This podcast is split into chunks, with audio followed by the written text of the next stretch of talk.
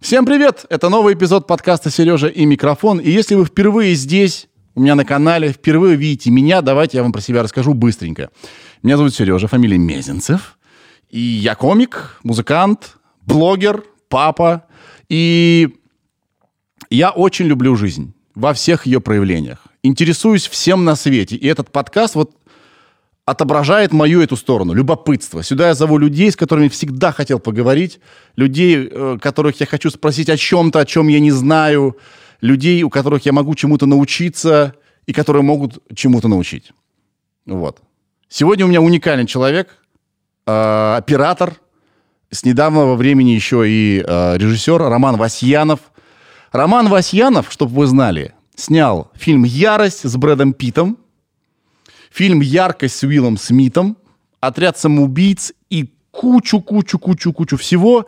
И он на расслабоне, абсолютно э, в проброс, таким неймдропингом занимается. Вообще, он король. Скромный, образованный, крутой чувак. Вот. Очень хорошая беседа. Я прям счастлив, что она состоялась, и э, состоялась именно так. Так что подпишитесь на канал, если вам понравится.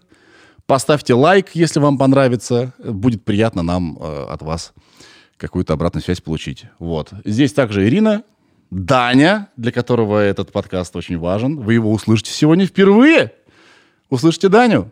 Все, давайте начинать. Я говорю огромное спасибо компании Вейрей, без которой этот подкаст никогда бы не случился и не продолжался бы. Очень мы э, любим и верим в Вейрей. Чекайте ресурсы в Вейрей на предмет вакансий. Работа мечты вас ждет. Все узнаете там по ссылке внизу под видео. Погнали! Начинаем. Сережа, это я. Микрофон. Привет, чувак. Привет. Я Сережа. Рома. Спасибо, что пришел. Ну, вообще, вам спасибо, что пригласили. Ты такой секси, вообще, да? капец. Да. Эти вообще, я можно твой стиль сдеру когда-нибудь? Я думаю, стиль называется паническое одевание, поэтому да. Я думаю, что ты можешь... Я обычно так как бы не хожу, просто мне все сказали, что я как должен прилично выглядеть. Я очень просто отношусь э, как бы к вещам, и на самом деле, ну, вообще в повседневной жизни редко, когда как бы использую весь потенциал гардероба. Вот да. так просто получилось. Так настоящие модники, знаешь, как одеваются? Как? Как будто они вот вообще вот просто пять минут потратили на это. Такие, о, э, я я не готовился, и выглядит шикарно, знаешь. Но это надо как бы обладать какими-то внешними данными, там, фигуры, я не знаю, чтобы так одеваться. Вот, с возрастом, собственно, все становится чуть сложнее, но я думаю, тоже э, я стараюсь, так что спасибо за комплимент. Мне редко вот такое делают, так что... Надеюсь, я тебя смутил. Немножко, да. Ну, слушай. А, так, смотри, а ты недавно в, в Москве, так. пару дней, да? Да. У тебя джетлаг, ты сказал? Да, да. Ты где был? Я был в Л.А. В Л.А.? Да. В Л.А. Да. А, ну, как бы, ну, нужно поговорить со мной. Давай. Если ты заснешь, после Нет, мы я... тебя не будем трогать. Нет, вот что, у вас такая Дадим вот энергия, вы как-то заряжаете, я прям проснулся и готов говорить бесконечно. Давайте. Да. А, давай я представлю тебя. Да. Если я сделаю это плохо, ты меня поправь, пожалуйста. Давай. Скорее всего, спойлер, я сделаю это плохо. Да, не проблема. Ты Роман Васьянов. Да. Ты э, э, оператор. Да. До недавнего времени. Ну, я и сейчас, в общем, оператор. Ну, как бы вот у меня был... Только а, оператор был до недавнего только времени? Только оператор, да. Теперь ты еще и режиссер. Ну, вот я снял свой дебютный фильм как режиссер, да. Я думал э, поразить тебя определением «рэжопер», Да. А на самом деле это какая-то страшнейшая аббревиатура. Потому что режопер, она как-то звучит странно. Но, ты знаешь, это тут не получится, потому что снимал не я. Я офигел. Да. Я думал, а как же эго? Простите. Вот ты знаешь, эго было засунуто глубоко куда-то вовнутрь. И на самом деле э, я даже никогда не рассматривал возможность, что я могу это снять я. Потому что я адекватно понимал, зачем я это кино снимаю. И ну, это мне бы очень сильно мешало. И mm-hmm. ты знаешь, что вообще самое интересное?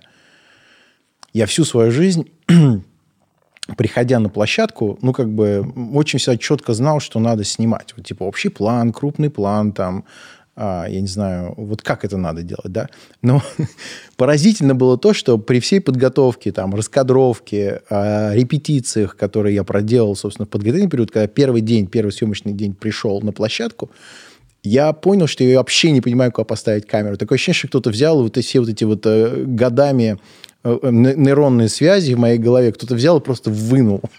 вот. И я был дико этому удивлен, и, и я понял, что Э, вот мне кажется, очень часто такое бытует время, что, точнее, бытует мнение, не время, извините, я заговариваюсь, да, джетлаг, да, я уже все. Вот, мнение, что вообще как бы операторы довольно, ну, если взглянуть на историю кино, они довольно сложно трансформируются в режиссеров, а, а, потому что, ну, вот почему-то, то есть, а, видимо, из-за того, что Хотя э, на площадке это ближайшие люди к режиссеру, то есть это люди, которые вот прям с ним находятся mm-hmm. рядом и, и как бы принимают непосредственное участие в производстве и в создании этого кино. Вот. Но вот очень немного людей э, э, из операторской профессии сделали, скажем так, успешный шаг в режиссуру. Mm-hmm. Они есть, но их мало. И э, я на, понял в этот день как бы почему. Почему? На, ну, потому что как бы операторское искусство это вот ну, не то чтобы про технику, это про систему. Это как бы про некий язык э, движения кадров на площадке, перестановок, э, композиций. То есть это, это как бы скорее такая, ну что ли, не то что алгебраичный, но это некий все равно в чем-то математический процесс. Режиссура – это исключительно эмоциональная история под названием «что что делают, как ты чувствуешь то, что делают твои актеры, и, и, и что будет чувствовать твой зритель. То есть, да, ты можешь, там, вот это кадр или это кадр, но не это важно. Что важно, это вот эта энергия артиста, которая передается зрителю, и как он это рассказывает историю. И это абсолютно, ну что ли, энергетическая вещь. Она не связана ни с какой системой, и э, поэтому, собственно, каждый режиссер, он какой-то разный, какой-то разный киноязык там, и так далее. И это было вот, наверное, самое такое, что ли, шокирующее открытие, хотя, казалось бы, я этим занимаюсь там 20 лет, я все видел, видел очень крупных режиссеров, которые работают, казалось, ну вот со стороны смотришь, ну да, он все правильно говорит, вот мы сейчас общий план снимем, укрупнение, человек скажет текст, но ты же никогда не знаешь, что этот человек внутри в данный момент переживает, что, какие у него мысли. И вот, собственно, я это пережил на себе, и, конечно, было ощущение такого а, шока и открытия какого-то полнейшего зазеркалья. И что самое забавное во всем в этом – а, что вот как бы вот казалось бы, да, там у всех стереотип такой существует, что вот режиссеры какие-то замкнутые, такие интроверты, которые они там мучаются, они странные, они склонны к каким-то психическим заболеваниям. И я думаю, что это, ну, это какой-то штамп, и это не происходит. На самом деле, э, когда ты работаешь оператором, у тебя там болит спина, или ты там устал, то вот э, когда ты начинаешь снимать как режиссер, у тебя начинаются вот мигрени, какие-то такие абсолютно какие-то травмы, ты не спишь, вот какие-то такие очень э, четкие психологические заболевания, которые тебя, собственно, преследуют весь процесс. И да. ты как бы, ты начинаешь как бы очень плохо обращаться с техникой, как бы что-то задеваешь, что-то падает, как бы, то есть ты такой становишься как бы очень, как бы, ну, не от мира сего. И это связано, наверное, с тем, что ты общаешься с этой энергией, которая, ну, на тебя просто льется, и ты ее должен как-то контролировать и правильно направлять, чтобы она на экране а, была в той форме, в которой тебе надо, чтобы рассказать эту историю. И эта энергия, она не поддается никакой математике. Угу. Угу. Понимаю тебя. А ты вообще ты эмпат? А, не знаю. Ну, допустим, если человеку вот он ударился, тебе больно, ты вот, э, то тебе вот, ты чувствуешь это? Или если кому-то грустно, ты хочешь, чтобы немедленно ему стало получше, потому что тебе хреново сейчас в данный момент? Ну, нет, это такой, мне кажется... В принципе, я людей люблю, если вопрос об этом. Нет, я не спрашивал, социопат Нет, я понимаю, но э, как бы мне кажется, что и вообще кино мое, оно, наверное, все-таки такое... Оно создалось любви, на мой взгляд, о любви к людям, которые, в общем, делают разные ошибки и склонны к каким-то таким, может быть, тяжелым поступкам, но в итоге я их всех люблю и надеюсь, что зрители всех полюбят. И отвечая конкретнее более на этот вопрос, ну, конечно, как бы человек живое существо и переживаешь, в общем, в любом случае. Да. Потому что ты описал, знаешь, как будто бы ты настолько вот э, погрузился в своих э, этих ребят, да. написанных, да, да, и которые, которых играли актеры, да. что ты вот у тебя аж помешательство началось, да. да, что ты жил там ну, не тремя жизнями, ну, тремя-четырьмя жизнями не, ну, одновременно. Ну, ну, как бы потому что ведь вопрос какой? Ты же должен понимать, за что как бы борются твои персонажи. Разумеется. Как, какая у них точка зрения, Разумеется. какие их ценности. И ты должен их примерять на себя. Потому что если ты расскажешь о людях, о которых ты сам ничего не знаешь, или их как бы через себя не проживаешь, то ты, ну, как бы о головешках рассказываешь. Мгм. И, и, и, а, собственно, ну, «Общага» и сама это такое драматическое кино, где кроме крупных планов, планов артистов и нет-то ничего. И, собственно, именно этим меня как бы этот проект очень зацепил, потому что я подумал, ну, окей, если я хочу вот что-то сделать, попробую себя в режиссуре, не в том плане, что вот и теперь я режиссер, а просто мне стало интересно. Я, собственно, сценарий-то написал, у нас еще не было даже прав на книжку. А У меня были такие странные стечения обстоятельств. Я находился на съемках э, фильма «Тройная граница» на Гавайях. Вот. И, значит, в связи там с графиками актеров и какими-то другими моментами э, у нас произош- произошла остановка фильма. Прям вот просто вот мы должны были снимать типа через две недели начать. И нам сказали, все, ребят, через два месяца мы вернемся к этому вопросу. И как бы уже был снят, ну, там, квартира, место, где я жил, и как бы были Гавайи, и как бы какие-то уже деньги заплатили. И был такой момент, типа, «А зачем я отсюда куда-то поеду? У меня впервые в жизни там за 12 там, лет отпуск. Вот. И поскольку меня эта книжка как-то преследовала, именно, наверное, все-таки с точки зрения оператора... Иванова. Да, «Общага на крови», э, его книга, потому что там вся эта история происходит в замкнутом пространстве, в общежитии. И все эти герои... То есть это как гигантская древнегреческая такая драма, разыгранная в общежитии, там, в Свердловске, э, ну, у него в 89 году. У тебя в У меня, 83-м. у меня в 84-м, да, мы 84-м. как бы чуть назад туда это убрали. Вот. И, собственно, я просто взял книжку и думаю, а дай-ка я напишу сценарий. Мне просто было дико интересно, потому что меня всегда, вот как оператор, я помню, я когда работал э, с Дэвид Эйр, мы снимали «Ярость», и он мне дал почитать первый вариант сценария «Ярости». Там вот эта финальная баталия, типа ночь, э, луна, э, э, поле, немцы бегают. И я просто знаю, что выглядит это ужасно, потому что вот этот лунный свет в кино, его как бы нормально сделать нельзя. Ну, то есть совершенно нельзя. И я хожу, хожу, я думаю, боже, как я буду это делать? Это вообще как бы снимать типа недели эти ночи, как я буду эти высвечивать? Надо эти сигнальные огни кидать, их привязывать. И все, и все, и все. И потом я понимаю, что ну вот как вот какая-то как что-то, что-то не так, вот какая-то гигантская сложность в какой-то простом решении. И я просто говорю, Дэвид, слушай, вот такой вопрос, а там может быть какое-то здание, оно может гореть? Он говорит, ну, конечно, может, давай просто напишу. И в этот момент ты понимаешь, что как бы ты бился две недели над какой-то сложнейшей задачей, о которой он как бы просто, ну, не то, что не думал, ну, у него есть история героя, ну, горит там сарай или не горит. А для меня это как бы существенная гигантская разница, потому что у меня есть источник огня, который все освещает и так далее. И, и меня вот эти вот моменты, когда режиссер говорит, ну, я перепишу или допишу, всегда как-то ассоциируется, я не знаю почему, с какой-то вот магией. Да. То есть вот человек сделал, говорит, да просто мы эту страницу поменяем, и все. И ты думаешь, ну, действительно, а зачем как бы все это городить? Можно сесть. И я как-то стал э, незаметно для себя читать там книжки по сценарному мастерству. Мне просто стало интересно. Вот. И, собственно, этот сценарий так и родился. Я просто сел и подумал, ну, наверное, надо как бы просто взять и даже вот, даже вот если я прям скопирую на маке там из электронных книг как, как бы прям вот фразы и сцены и вставлю их в режим, ничего страшного пока. Блин, это абсолютно...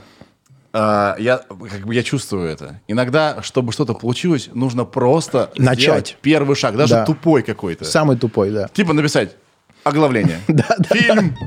Мой фильм, такой-то, да, мой, фильм. да. Это уже на самом деле полдела. Погоди, а давай шаг назад сделаем. Почему эта книга? Вот, а, ты знаешь, опять же, э, я не знаю, почему, как бы, я такой странный немножко э, Тебе кино- в 86 Четыре- году тебе не так много было лет. Четыре года в Четыре 84-м, года, да. как да. бы- Да. Ну, как бы, во-первых, как это вообще все получилось, как я познакомился с обществом, э, с творчеством Алексея Иванова, с его книжками. В какой-то момент до моего отъезда в Штаты э, Валера Тодоровский мне прислал, говорит, это было вот, наверное, 2000, не знаю, там, седьмой год, вот, наверное, да, уже давно.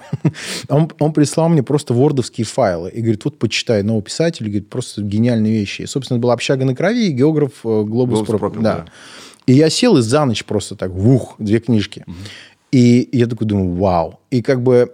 И в этот момент я снимал какое-то кино, и все это было как-то сложно. И в итоге ты снимаешь эти фильмы, где падают какие-то вертолеты, а в итоге человеческих историй там нету. Там нет ни персонажей, ни выписанных, ничего. Нет ни мотивации. А вот человек просто взял, и это его дебютный роман, сел и написал там 200 страниц а, а вообще о предательстве, о любви, о, о, о вот этой первой юношеском таком, первом юношеском максимализме, о каких-то очень разных живых, настоящих персонажей. И, конечно, это как бы завораживает, потому что ты понимаешь, что тебе не надо тратить время на какие-то переезды, это все это идиотизм, а ты просто вот в пяти комнатах с пятью потрясающими актерами снимаешь большой, серьезный фильм, говорящий о очень серьезных вещах.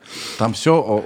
Вы не выходите на улицу там? Да, мы выходим один раз на улицу, когда их выгоняют. Это Всё. прямо как наш подкаст. Ну, видимо, да. У нас в четырех стенах здесь любовь, Ну, и- предательство. Ну, на самом деле, если говорить, как бы есть там 12 разгневанных мужчин, да, знаменитый 12. фи- да, которые вот люди за столом сидят и общаются. И, собственно, это великое кино, снятое там в одной комнате. Я вообще заметил, на самом деле, неважно, сколько у тебя локаций. Неважно. Неважно, есть у тебя эффекты и нет, или нет. Если история тебя зацепила, ты можешь снять фильм в гробу. Ты помнишь этот фильм? А, да, burn, burn, да, burning, или как когда человек зажигает спичку и... Да, да, гроба- да, да. Да, это мой товарищ снимал, такой испанский оператор Эду Гроу. Да, он, э, это классное кино. Мне было интересно. Да, конечно. Мне было по барабану, что он там в, В гробу, в да. гробу.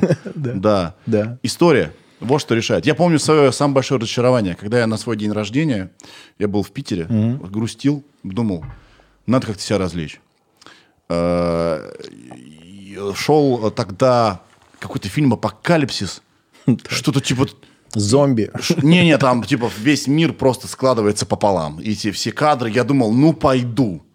И я пришел, и там настолько отстойная история, настолько все квело и вяло, что я сидел полтора часа и думал, тут в каждом кадре столько работы, а мне вообще по барабану. Ну, потому что как бы ничего не цепляет. Ну, то есть, либо, как вот сегодня часто бывает, что пишется сценарий по таким совсем шаблонам, что ли, да, вот там типа должно начаться с, с э, экшн-сцены, потом, значит, представление героев, значит, там поиск отца. Есть такая книга «Тысячеликий герой», Да-да-да. на котором, собственно, Джеффри Кэмпбелла, на котором основан Star Wars.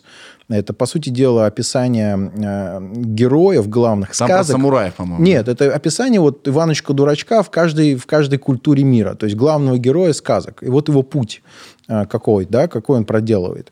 И это, по сути дела, похожий путь, ну, как бы, там, путь сына к отцу, какие-то, на чем основаны, собственно, там, мифы и так далее.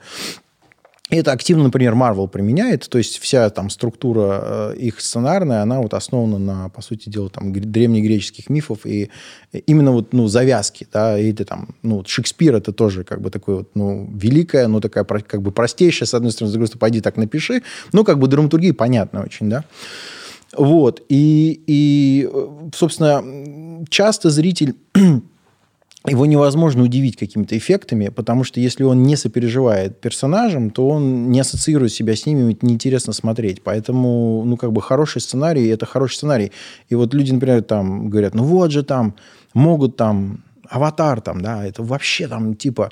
На самом деле единственная причина, по которой «Аватар» работает, и я это говорю не потому, что я там, типа, Джеймс Кэмерон, ну, гений, там вообще без вариантов. Но на самом деле это история апостола Павла, который был одним из иудеев и, собственно, стал христианином. То есть это история как бы про человека, который был одним из нас, и потом стал одним из них. Он стал их пророком. Это история пророка. То есть это история, опробованная тысячелетием, э, религиозностью и так далее. И, собственно, она просто берется, помещается на другую планету, он становится зеленым человечком, как бы. Я тебе могу сказать, что никакой истории лазеры не помешают. Да, Они нет, абсолютно. они абсолютно не помешают, но если в корне не будет вот этой большой великой истории, Да. то никакого аватара не получится. Если ты даже вбухаешь туда миллиард, э, собственно, собственно, и Титаник это все прекрасно знают, это Ромео и Джульетта на тонущем корабле. Ну, как бы это факт. Вот. И, собственно, все эти вещи драматургические, они самые важные в кино, и поэтому мне было интересно в них покопаться. Потому что когда ты просто ставишь лампочки и в какой-то момент задумываешься, что, что же ты делаешь, то, в общем, тебе начинается интересно именно разбираться, скажем, в первоисточнике. Слушай, а, Ир, я вспомнил фильм, э, мне нужно это, знаешь, иногда хочется вспомнить что-то, и ты не можешь это из головы Да. выкинуть. А «Конец света 2012» или «Апокалипсис 2012»? А, the, по- the day- the day after tomorrow, да, который, э, если наступит за, послезавтра, это когда обледеняет Нью-Йорк. да? Не-не-не-не-не-не-не-не-не-не-не-не-не. Там, по-моему, Кьюзак играл даже еще. Ну, есть «Конец света» просто фильм. А он? Конец света. 2012, я помню. 2012 года он. Во, все, это он. Да.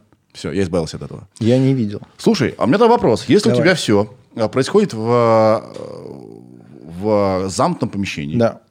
так тебе же еще как оператору интереснее это снять. Это Ну, же классная, это как же бы классная вызов. задача. Ну, это как бы вызов, да. То есть ты, э, с- технически сложнее там снимать какие-то большие батальные вещи, да, но на самом деле кино, хорошее, хорошее кино, оно не про масштаб, а про точность. То есть про что конкретно в этом кадре мы видим. И если на самом деле посмотреть на... Вот есть такой подкаст а, на Spotify, всем советую, называется «Диккенс», а, который ведет оператор Роджер Диккенс. Там было классно с Андреем Звягинцем и Мишей Кричным интервью. И он он рассказывает, что там такой фильм, как «Фарго», который считается классиком, они сняли там м, какое-то просто минимальное количество пленки, типа там ни- ни- ничего не израсходовал, просто по два дубля, и все. И это получилось, потому что кино в основном это про точность. Вот хорошее кино. Да, есть масштаб, там Майкл Бэй снимает там фильмы там, с 35 камерами, там роботами и так далее, это круто, но он один такой в мире, и я был у него на площадке и видел, как он работает, и ты понимаешь, что этот человек был рожден, чтобы снимать фильмы про роботов. То есть вот если мне сказать, Ром, вот тебе там миллиард долларов, сними фильм про роботов, я ничего близко даже сделать не смогу, потому что просто вот моя голова и ноги, и руки, они как бы выросли в другое направление, чем у него. А он может, и, и он это делает лучше всех. Вот. Но, но в целом, если говорить о таком драматическом искусстве кино, о драме, то это, безусловно, про точность. И, собственно, «Общага» была этим интересна, что это только про точность, что у тебя просто стенки крашеные, и люди сидят. Вот. Точность актерскую, Все. Композиции, крупности, Да. э, мизансцены, что конкретно попадает в кадр, что не, попадает, э, как ты это в итоге разводишь, чтобы это все равно было интересно. А, Безусловно, ну, в первую и основную очередь сценарий, его ритмика. Вот. И это было, ну, вот как бы самое такое, что ли, на мой взгляд, вот я, на самом деле, все произошло так быстро, что я даже не успел испугаться, как бы, по большому счету. Получается, вы быстро сняли, да, мы дней. сняли там 20 дней, мы А снимали. сколько обычный фильм снимается? Ну, самый большой фильм, который я снимал, он снимался 86 дней. Э, Средний фильм где-то там 40, 40-50. Маленький фильм где-то 25-30. То есть мы как бы сняли так вот прям, ну вот патруль мы снимали, у нас был 22 съемочных дня. Общага 20 дней была в Питере, и мы на один день уехали в Мальту, очень маленькой группой, и просто на самолете, как туристы, сняли подводные съемки, потому что а, на Мальте самая чистая вода. Воспоминания какие-то? Да, его как бы сны, сны, сны Забелина. Слушай, мне нравится твоя жизнь. Да. Я написал сценарий на Гавайях. Мы решили снять сцену на Мальте. Да. Классно, круто. Ну, ты- нет, это Блин, звучит- не, подожди, нет, стоп. это светлая зависть. Не, подожди, ну, как бы твоя жизнь, она бы заключалась в том, что ты бы снял бы себя в private джете, ты летишь на Мальту. Потом во втором private, на катере с женщинами. что, знаешь едешь. меня так хорошо, Ну, мне блин? просто кажется, Почему так точно мне кажется, ты сегодня... меня описываешь? э, обос- Все фотографируются, все люди, кто фотографируется в частных самолетах, обычно их не имеют. Поэтому, мне кажется, это как бы главное правило всего этого хайпа. Вот. Нет, все было дико скромно. Мы приехали в какую-то гостиницу, где жило там тысяча туристов пьяных из Британии. Это было еще до ковида, где была ужасающая еда. И мы, значит, нашли каких-то двух рыбаков. И мы с нашим главным артистом Геной Воропаевым просто выехали и привезли такого Гри- Григория Яблочникова. Это человек в России, он занимается подводными съемками очень давно. И он с каким-то самодельным кофром, который он делает у себя на балконе, значит, где-то там на Первомайской, мы опустились в Мальтийские воды. То есть это, не- это не Джеймс Бонд. Как бы, то есть, просто сразу... Это абсолютно такое... То есть ты не был в этот момент в шикарном костюме с бабочкой? Нет, я, я сидел, меня кормили таблетками, потому что я плохо переношу качку, как бы, то есть все, и как бы все было жара, и, то есть, ну, это все очень звучит как бы красиво. Но на самом деле, самое, знаешь, что смешное от работы в кино, что ты вот думаешь, ну, ты там ездишь, что я реально там, ну, где я только не был. И когда ты, у тебя наступает отпуск, все, что ты хочешь, это просто лежать дома. Потому что никто не хочет выходить. Потому что тебя подвешивали на кране над джунглями, ты там утопал в какой-то воде, там еще что-то. И самое смешное, что ты как бы особо ничего ну, и не видел. То есть люди там, вот я снимал в Колумбии э, там месяц. Вот скажи, что ты видел в Колумбии?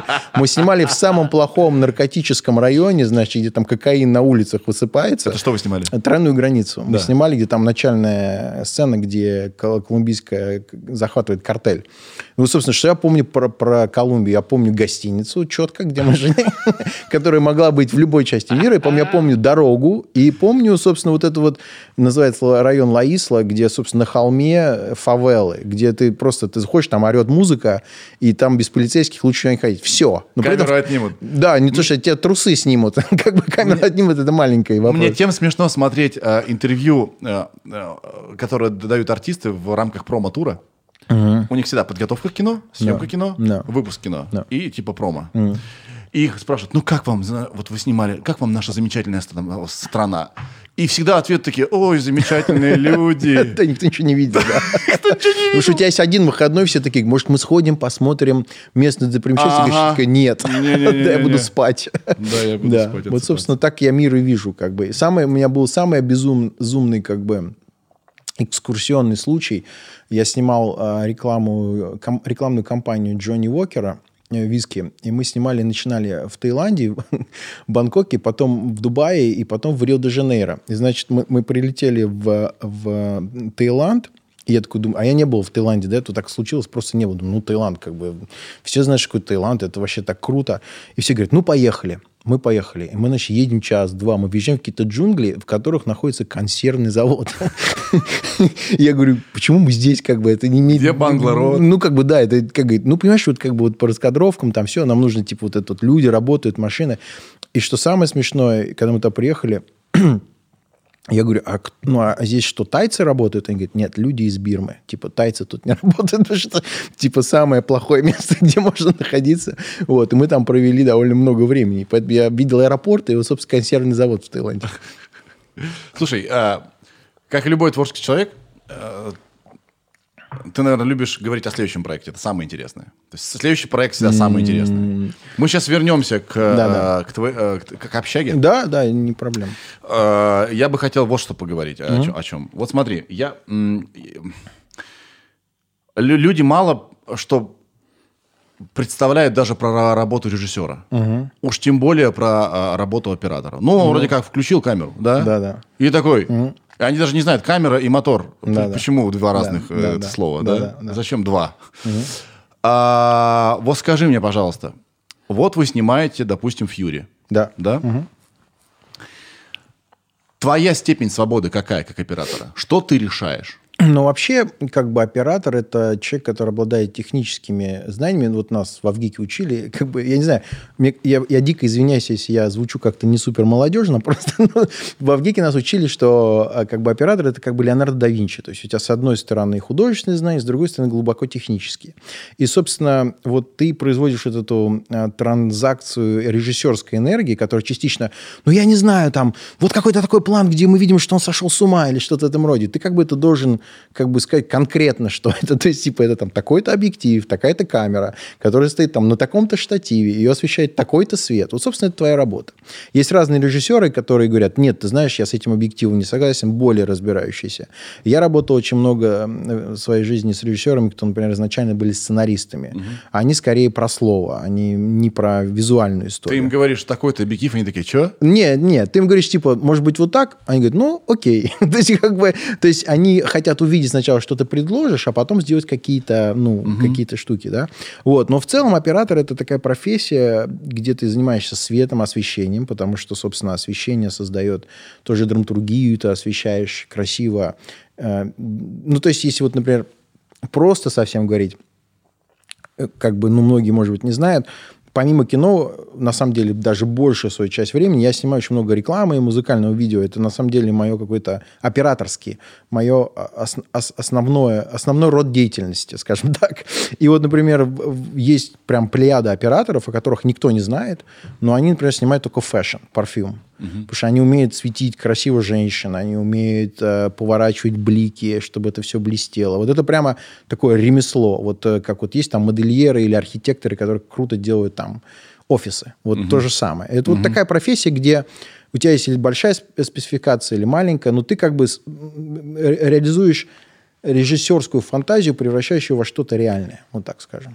Да, если тебе режиссер говорит, «Э, Ты должен, э, ну, как бы, тут такой вопрос. Или, Когда- или как, как, это, как это работает? Вот мы, мы тут все привыкли, что Голливуд это топ. Хотя, Да, скорее всего, не так, да. вообще не не так, так, да? да. Но, Сейчас точно. э, условно. Да. Все равно Голливуд это достаточно серьезный уровень, да? Э, серьезный уровень ремесла и производства, но не идей. На Да. данный момент точно не идей. Да. И как, за кем последнее слово по кадру? Режиссер. Режиссер. Да, да. Но ведь он не оператор. Ну и что, ты тоже как бы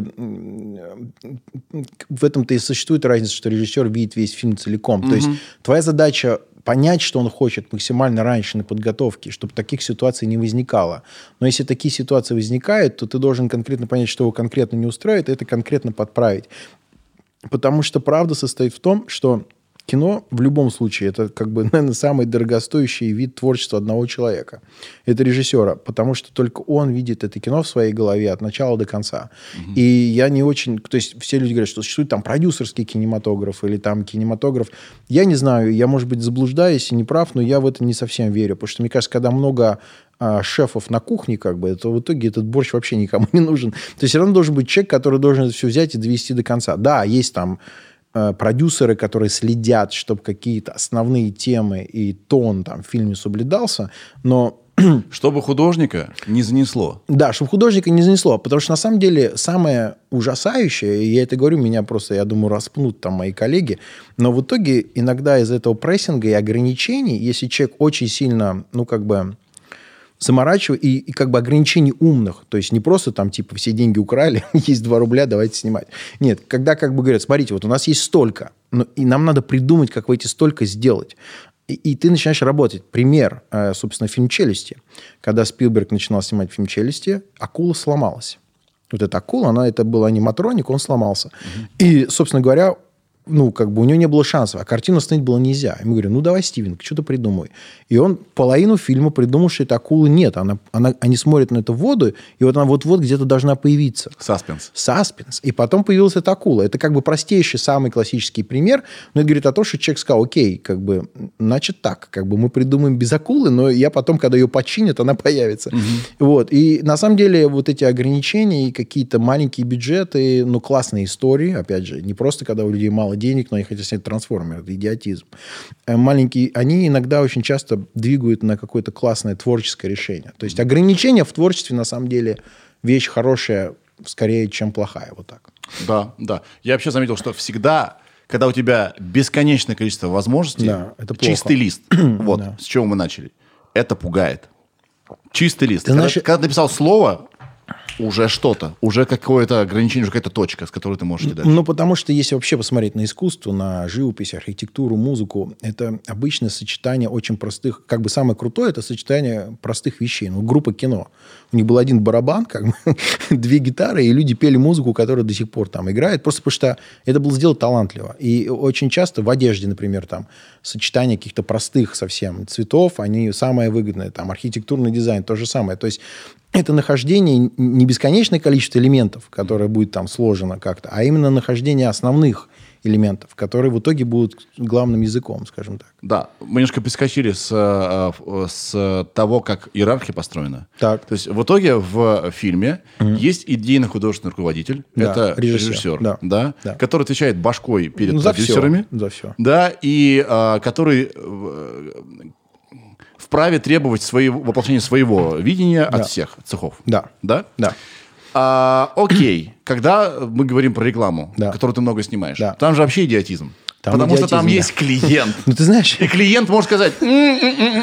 Здесь вот я, например, долго думал, смогу ли я снимать э, рекламу как режиссер, и я вот для себя однозначно точно понял, что нет. Слушай, он, он там вообще не нужен режиссер. Нет, ты знаешь, это не совсем так. Есть люди просто с разной психикой и талантом. Угу. Вот я работал с топ-топ рекламными режиссерами, они рождены с психикой, которая может справиться вот с этим безумием, которое творится там, агентство, клиенты, при этом сделать свой вижен и при этом еще никого не убить по дороге. Это, mm-hmm. вот, это вот сочетание человеческих качеств.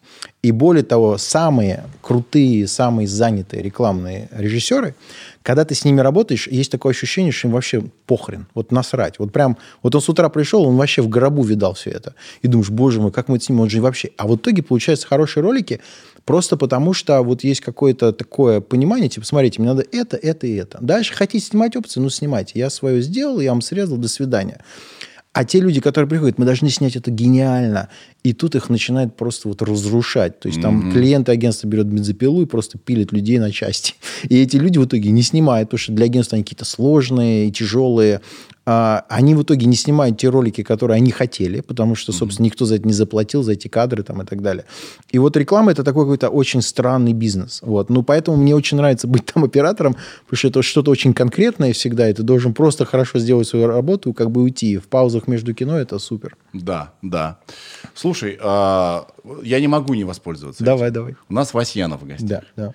А, вот смотри, у нас подкаст. Вообще подкаст самодельное радио. Так. То, что у нас есть изображение, Да. это опция. Понял, да. Для тех, э, кто любит глазами. Да. Для тех, кто хочет на Васьянова посмотреть. Супер, э, после смотрите. слов, что он К секси. тому же я одет неплохо да, сегодня. Да, реб- значит, еще раз рекомендую. Да. Значит, включите. Окей. А, смотри, Ну, что ты можешь сказать как, как оператор про наш сетап? Я не прошу тебя хвалить. я уже, мне задали вопрос, я считаю, что он очень правильный. И, и про технический, и про ощущенческий. У нас не слишком как в подземелье. Как ты считаешь вообще для беседы? Ну, Что мне лучше? кажется, у вас как раз то, что ты сказал, это такая вот я несколько раз был на радио в своей жизни, да, и вот, собственно, вот это ощущение голоса и общения такого, да, но при этом по свету и все, мне кажется, очень все стильно, со вкусом, минимально. Потому что когда ты заходишь на площадку и ты сразу врубаешься там в 100 систем, в штативов, а, рам и что-то такое, это как бы всегда признак как бы не очень хороший, как бы, потому что на самом деле свет, он там рисующий, контровой, боковой, их не так много. И просто если он правильно подобран просто, то он самый идеальный. Поэтому мне кажется, ваш сетап, особенно с этим добавкой цвета в центре красного, он как бы очень такой продуманный и стильный, и простой. То есть я вот я лично такое люблю. Как бы есть люди, кто как-то любит что-то другое, но вот мне такое нравится. Тебя как гостя и как э, оператора не Да. усыпляет такое? Я все, я все время думаю, вот когда передо мной сидит гость, ему спать не хочется. У нас тут ни Ну, окон, ни ну, часов. Ну, ну не, ну это же не зависит от цвета. Это зависит от того, интересно ли общаться или нет. Пока все супер. Поэтому я думаю, что, ну, как бы, а что бы здесь было? Гигантское окно, и за ним, значит, видна Красная площадь? Или что? Как бы, ну, как, то есть какой пейзаж должен быть, чтобы он как-то бодрил людей? Я думаю, на сегодняшний день все, по-моему, поняли, что все видели все в 100 тысяч раз э, во всех платформах так, сяк, кверх ногами, и глобально уже удивить никого ничем нельзя. Поэтому надо просто, ну, как бы, чтобы было интересно. Спасибо тебе большое. Это Пожалуйста. все, Даня. Все Даня Дане молодец. направляем. Даня супер. Дань, ты представляешь? Ты представ... Вообще, напросились. Ну, молодцы. чё. Спасибо тебе огромное. Смотри, Слушай, людей надо иногда хвалить, это правильно. Потому что если есть как бы, ну, это должно быть так. Потому что человек хорошо сделал какую-то работу, надо сказать, а надо сказать, ну да, мне кажется, все хорошо, как бы, чтобы человек дальше хотел делать так хорошо. Абсолютно согласен с тобой. Если Да. ты, тем более, в чем-то для кого-то авторитет, Да. то, т- твои слова подбадривания, которые тебе ничего не, э, значит, не ну, стоили... они же правдивые. так И они правдивые, да. Ты же не врешь. как Могут да. человеку вообще там энергии Да, дать на полгода на вперед. полгода вперед. И вообще, как бы я считаю, в нашей такой суровой славянской культуре надо развивать это качество и как бы друг другу чуть-чуть дарить больше любви и как бы какого-то расположения, потому что мы очень талантливые, и просто мы иногда так бы сами нас так растят с колотушкой. Но я думаю, меня так растили, мне кажется, вот новое поколение, оно какое-то совсем вообще другое и более какое-то такое, а, мне кажется, творческое, фонтанирующее, они на все эти моменты не обращают внимания. Слушай, ты вообще между двух э, э, культур вообще полярных, да, находишься. А, а, значит, мы, значит, россияне, мы Да. очень, мы очень закрытые снаружи. Да, но Душе- внутри. душ- ду- да, но туда нужно пробраться, да. А, а американцы, у них пора- все всё ровно наоборот. наоборот, да. У них Да. абсолютно такой Да, фейк, Да, фейк, да. но, знаешь, Но приятный драмы фейк. дома хуже, чем... И тут бывает разное, да. Да, Да. да, Да. И э, по поводу того, что действительно нужно работать над собой, я начал людям говорить «друг». Да, супер. Я незнакомым людям, если кто-то меня встречает, я говорю, да, привет, друг». Дружище там. Друг, да. что такое? Или интеллигентно вы там, или как-то, ну, Да. вот как бы, чтобы было такое, ну, как бы люди мгновенно реагируют на такое доброе какое-то начало отношений, они раскрываются лучше, и какой-то есть, ну, плюс в этом. Я иногда иду и думаю, Сережа, я вообще комик. Да. Люди видят тебя со стороны. Последнее, о чем мне думаю, что ты смешной парень.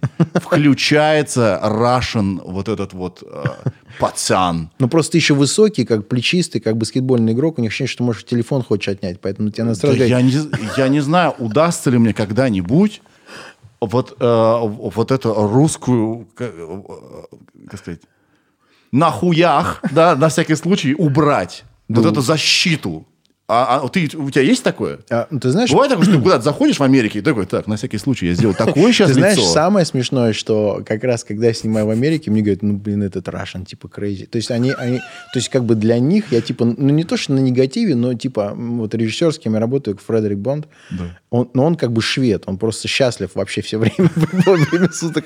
Я вообще его не видел как бы ни в каком. То есть я могу так присесть, задуматься, погрустить, как бы. И они говорят, что, типа, Russian, да, depression? Я говорю, да нет, ну, просто я как бы... ну, никакой щас депр- весело, ребят. Да, не, нормально все, просто что ж, я все время что должен улыбаться? Не, конечно, это безусловно, но при этом, знаешь, финны такие, то есть это, ну, это как бы это, это такой, наш такой северный склад. Китайцы, очень вот мы похожи ментально, именно, знаешь, мы внешне не очень похожи, но вот в плане внутреннего такого устройства, я когда снимал в Китае месяц почти, меня поразило, на самом деле, насколько я четко понимаю их ментальность. То есть у них такой, такой, «Блин, ты- такая вся страна, такой, чё? Ну, То есть, ну, Чё? только, только по-китайски, да, как бы, да. И такой, все, все нормально. Не- ничего, там». чуа. Да, да, чуа, да, чуа. И как бы, ну, и ты такой думаешь, да я вас понимаю, ребят, как бы. Ага. У нас так же, ну, просто мы чуть по-другому выглядим. Да, да, да. Да. Поэтому мы Круто. Евразия, как бы, мы такие, как бы, и там, и сям. Я думаю, поэтому, на самом деле, часто мы вроде выглядим, как они, но внутри-то мы немножко китайцы. Как бы, поэтому есть такой немножко диссонанс, как бы, вроде они как они, как мы, но мы как бы и не как мы. Вот так можно сказать. Я понимаю прекрасно, о чем ты говоришь. Да. Слушай, а бывало ли хоть раз такое, что режиссер пошел в операторы? Я часто вижу, я очень люблю бэкстейдж. Так. Вообще, я тебе могу сказать, что я люблю смотреть, как что-то создавалось Да, да. больше, чем Да, да. готовый продукт. Да, да. Я не знаю, что со мной не так. Не, ну это круто, конечно. И я часто вижу, как режиссер очень любит заглядывать оператору туда, в этот вайзер, да, или как называется? Да, да. Да? Viewfinder, да. Да, вот Viewfinder. А, а, бывало ли хоть раз, ты знаешь случай, чтобы режиссер ушел в операторы? Ты знаешь, такого я не знаю, но я точно знаю, что есть э, режиссеры, которые снимают лучше, чем любые операторы в мире. То есть, например, есть Дэвид Финчер, а, собственно, величайший американский режиссер. И если ты просто ради интереса посмотришь там все его фильмы, начиная там «Семь», «Бойцовский клуб», э, «Комната страха». Я большой поклонник. И я огромный поклонник всего этого кино. Есть ощущение, что это все снял один оператор. Хотя каждый фильм снимал разный оператор. Именно потому, что он просто очень визуальный. Такой же был, безусловно, там Стэнли Кубрик, Тарковский. А, Это люди, которые реально, ну вот просто они мыслили кадрами.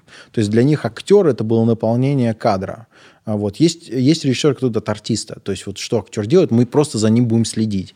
А есть режиссер, говорит, нет, вот кадр, вот мы этими кадрами рассказываем историю. И, собственно, в этот момент оператор скорее только выполняет техническую функцию.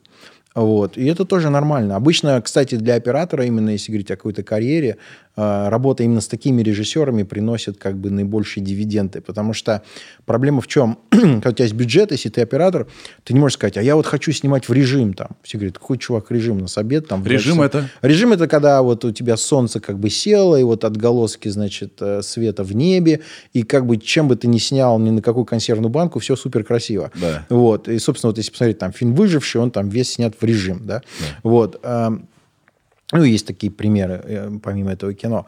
Э, Собственно, если как оператор один ты это не можешь продавить производственно, то есть это почти невозможно. Потому что у тебя всего полтора часа есть. Ну, у тебя есть полтора часа, и как бы вообще это никому не интересно, кроме тебя, и все хотят снять актеров, которым надо куда-то ехать вот сейчас, и давай не будем это делать.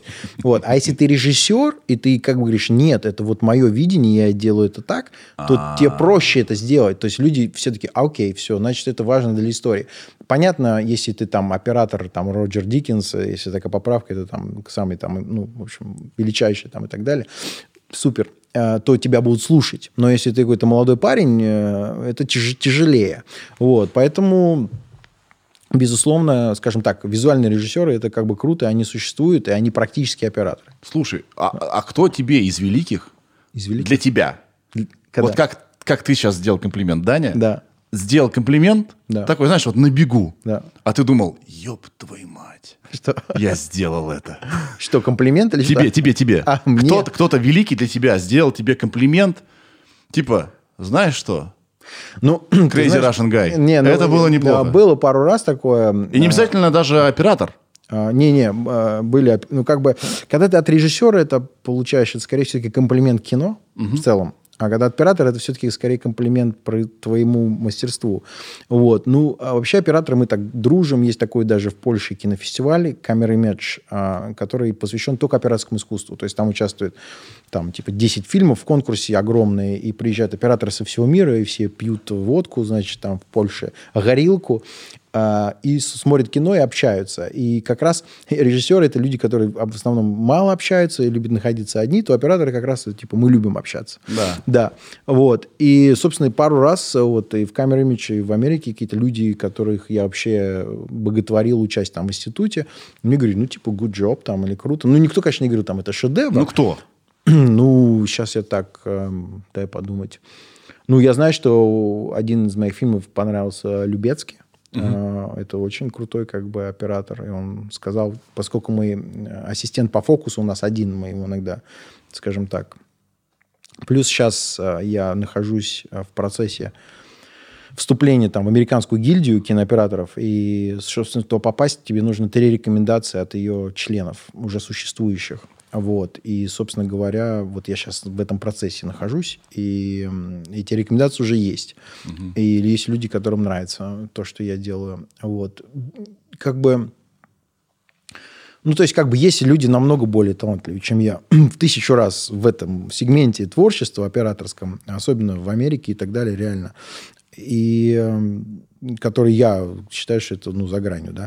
Вот, но, ну, как сказать, хорошие операторы, в общем, меня хвалили, но вот я говорю, что вот, на Любецкий, Грейг Фрейжер, это человек, который сейчас Дюны снял. Да. Он очень классный. И у нас... Слушай, по трейлеру огонь. Да, не, ну как бы Грег реально это машина вообще. То есть я его знаю хорошо, и он, конечно... Я не знаю, как такие люди рождаются. Он просто человек из Австралии, который приехал с камерой и начал там... И просто выбор его фильмов тоже. Те фильмы, которые он снимает, потрясающая его работоспособность. То есть он за год снял «Дюну» и «Бэтмена» нового. Я как бы там, помню, я ходил от одного фильма, там, 6 месяцев просто себя приходил. Это похоже очень, наверное, на вот историю с русскими футболистами, когда как бы они приезжают в какой-то чемпионат, и там все бегают в 7 раз быстрее, в 20 раз сильнее, и такой, вау! Вот, немножко я вот как бы к этой плеяде отношусь чисто биологически, то есть мне тяжеловато как бы вот прям подряд все время. Но, с другой стороны, сейчас, что мне нравится, я нахожусь как бы на такой стадии карьеры, что мне приходят сценарии, и я могу их или брать, или не брать, и я могу спокойно снимать рекламу и ждать, что интересно. Ага. Из России приходят очень классные проекты с классными режиссерами, с которыми я мечтал поработать. И я как бы рас... не то, что расслабился, но как бы у меня нет такой гонки, вот типа, во что бы ты ни стало, я должен там что-то, потому что это судьба, и она как бы складывается, и у каждого она своя, и, и ну, ничего не произойдет, если ты будешь там нервничать, переживать, что вот ты сделал выбор там за этот фильм, он провалился, а этот фильм выстрелил. Ну, вот так складывается. И как бы прошлое ворошить, это с ума сойти можно. И поэтому просто надо двигаться вперед и делать что-то интересно. Угу. И я думаю, у всех, ну, то есть все как бы, тут что тут пойдешь, судьба. Вот так. Я тебя не хотел смутить и не, и не пытался заставить тебя хвастаться. Да. Я просто к тому, что и даже у Любецки есть кто-то, да, да. кого он боготворит, и не, он скажет, ну это, ну бог. Не, на самом деле из наших русских операторов вот э, люди, кто реально говорят, ну как он снимает, это Миша Кричман, вот кто с Андреем Звягинцем работает. То угу. есть я очень часто людей встречался и говорят, ну Миша. Но плюс, мне кажется, это еще творческая связь с Андреем. Миша, безусловно, обалденнейший оператор. Вот, но я думаю, просто их кино, которое они вместе создают, потому что как бы все равно оператор, как и актер, это такое как бы ну дополнение к, к режиссеру. То есть вот э, люди говорят про фильмы, они говорят про ощущения от фильмов, mm-hmm. и тогда уже идет изображение. А очень часто бывают сняты очень просто хорошие фильмы, и как бы люди понимают, операторы принимают какие-то там призы, хотя если говорить просто о профессиональной точке зрения, это не самая лучшая работа, были работы сильнее. Но так, так устроен этот мир. Как бы все, да. Это надо расслабиться по этому поводу. Да, хорошо, хорошо. Хорошо. А, окей, возвращаемся к общаге на крови. Да. Когда это выходит фильм? А, ты знаешь, он должен выйти в конце сентября, начало октября. Сейчас как бы вот это вот муссируется. Он прям дата. прокат выйдет? А, да, там как бы есть несколько вариантов. И прокат, и, собственно, платформа очень в нем да? да, стриминга заинтересованы. И сейчас как бы такой вопрос, а, ну вот, как, что первее, что, ну, как бы, что раньше, да. что позже. Потому что все понимают, что сейчас с прокатом все довольно сложно из-за ковида. Вообще, тебе не кажется, что э, кинотеатрам хана? Не кажется. Я тебе объясню, почему. То есть э, вот эта пандемия, она просто А, э, подтолкнула к неизбежному. Серьезному кино в кинотеатрах хана. А объясню почему. Потому что ведь, э, ну, условно говоря, вообще, что такое кино, да? Вот кинотеатр. ну, вот куда ты ходил с девушкой, там, когда тебе было там 14 лет? Э, Я, Ну, кроме парка был- и лавочки, Я был такой бы. лузер, что у меня первые отношения были... Ну, сейчас мы не будем глубоко... глубоко, так, сейчас-то зря это начал. Я не Ты вскрыл какой-то ящик Пандоры. Ну, окей, вот э, когда я был... Да, я, шел на ромком. Ну, ты шел как бы в кино, да? Конечно. Вот как ты думаешь, почему в Америке популярны хорроры? А. А там всего понемножечку. Нет, Потому что в хорроре да. есть и комедия иногда, и секс обязательно. Но почему они считаются как бы жанр невероятно коммерчески успешный, как ты думаешь? Блин. Черт его И это в знает. Америке в основном. Черт его знает. Ну, потому что на хоррор ходят тинейджеры, Да. и когда что-то делают, так, «А!» парень может схватить случайно девушку, девушка может схватить случайно парня. Это очень тактильная история, на самом деле. Руку взять не бойся, я с тобой. Ну, типа того, да. И как бы это целая индустрия построена вот на этом, как бы, ну что ли, американской вот этих хорроров, вот на походах в кино вот этих подростков. То есть, То есть други- пубер- пубертат э, ворочает миллионы. Ну да, это самое, все равно это самое дешевое место, куда можно прийти, провести э, с человеком время, потом пойти в темноте. тем, темноте, поэтому кино не умрет. Просто другой вопрос, что эти подростки не пойдут на фильм там «Последний император» Бертолуччи, как бы они ничего не поймут. Вот. И, собственно, что мы видим, там Рома, и все эти вещи, они уходят на платформы, когда взрослые люди, типа меня, придя с работы, там в трусах сяв на диван, включив телевизор, посмотрели для души большой эпичный фильм о вопросах жизни и смерти. Собственно, в кинотеатрах это как бы тяжеловато будет, потому что, ну, э, не, не будет этих людей. Собственно, и вся серьезная драма на сегодняшний момент, даже сценаристы, они все ушли в сериалы. Это как бы реально... Ну, то есть, условно говоря, там «Красота по-американски», величайший американский фильм, э, великий просто реальный сценарий, величайший. Вот, наверное, в сегодняшнем дне он, наверное, скорее имел бы больше шансов э, родиться как там пятисерийная история про отношения. HBO. HBO, да, да, да, абсолютно точно. Слушай, но... Да, я с тобой согласен полностью. А, но...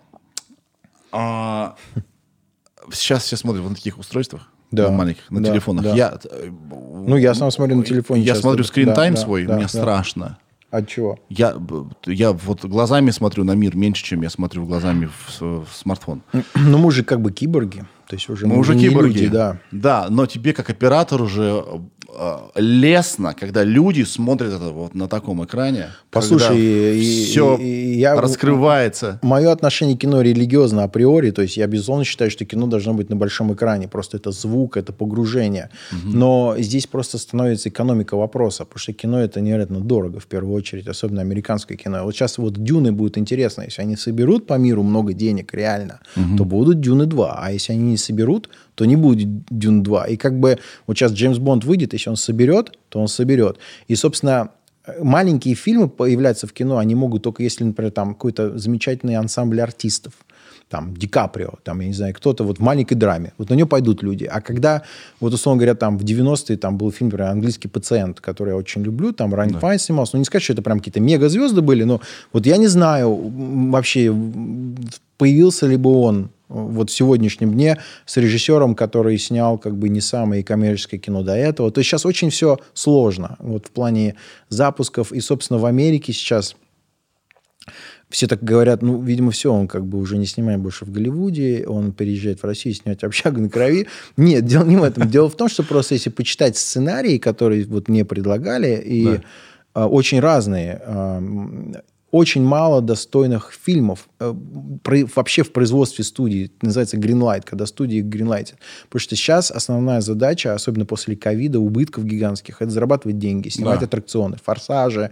Сейчас я вот, мне мой агент просто прислал лист там на А4 вот фильмов в производстве, там, куда бы ты хотел, там, что тебе могло быть интересно. Ну, там типа Джон Уик, там, от 7 до 25, там, ну и так далее. То есть, как бы без вариантов. Там есть какие-то осколки фильмов, а, но они там с Ди Каприо, еще с чем-то. И конкуренция за эти проекты, на которых ты можешь попасть как оператор, она зашкаливающая. Потому что там все хотят, ну, это снять. И ты как бы сразу там Ну, это как бы ты не просто там на лавке в Реал Мадриде, как бы ты там, ну, то есть ты там с Месси конкурируешь, ну, так условно, если с футболом это связи, это сложно. Вот. И поэтому, мне кажется, европейское кино, если говорить об искусстве кино, оно даже, наверное, на данный момент интереснее, потому что Да. есть фонды, Да. и есть поддержка. В Америке самое безумие в том, что у кинематографа авторского нет поддержки государства вообще.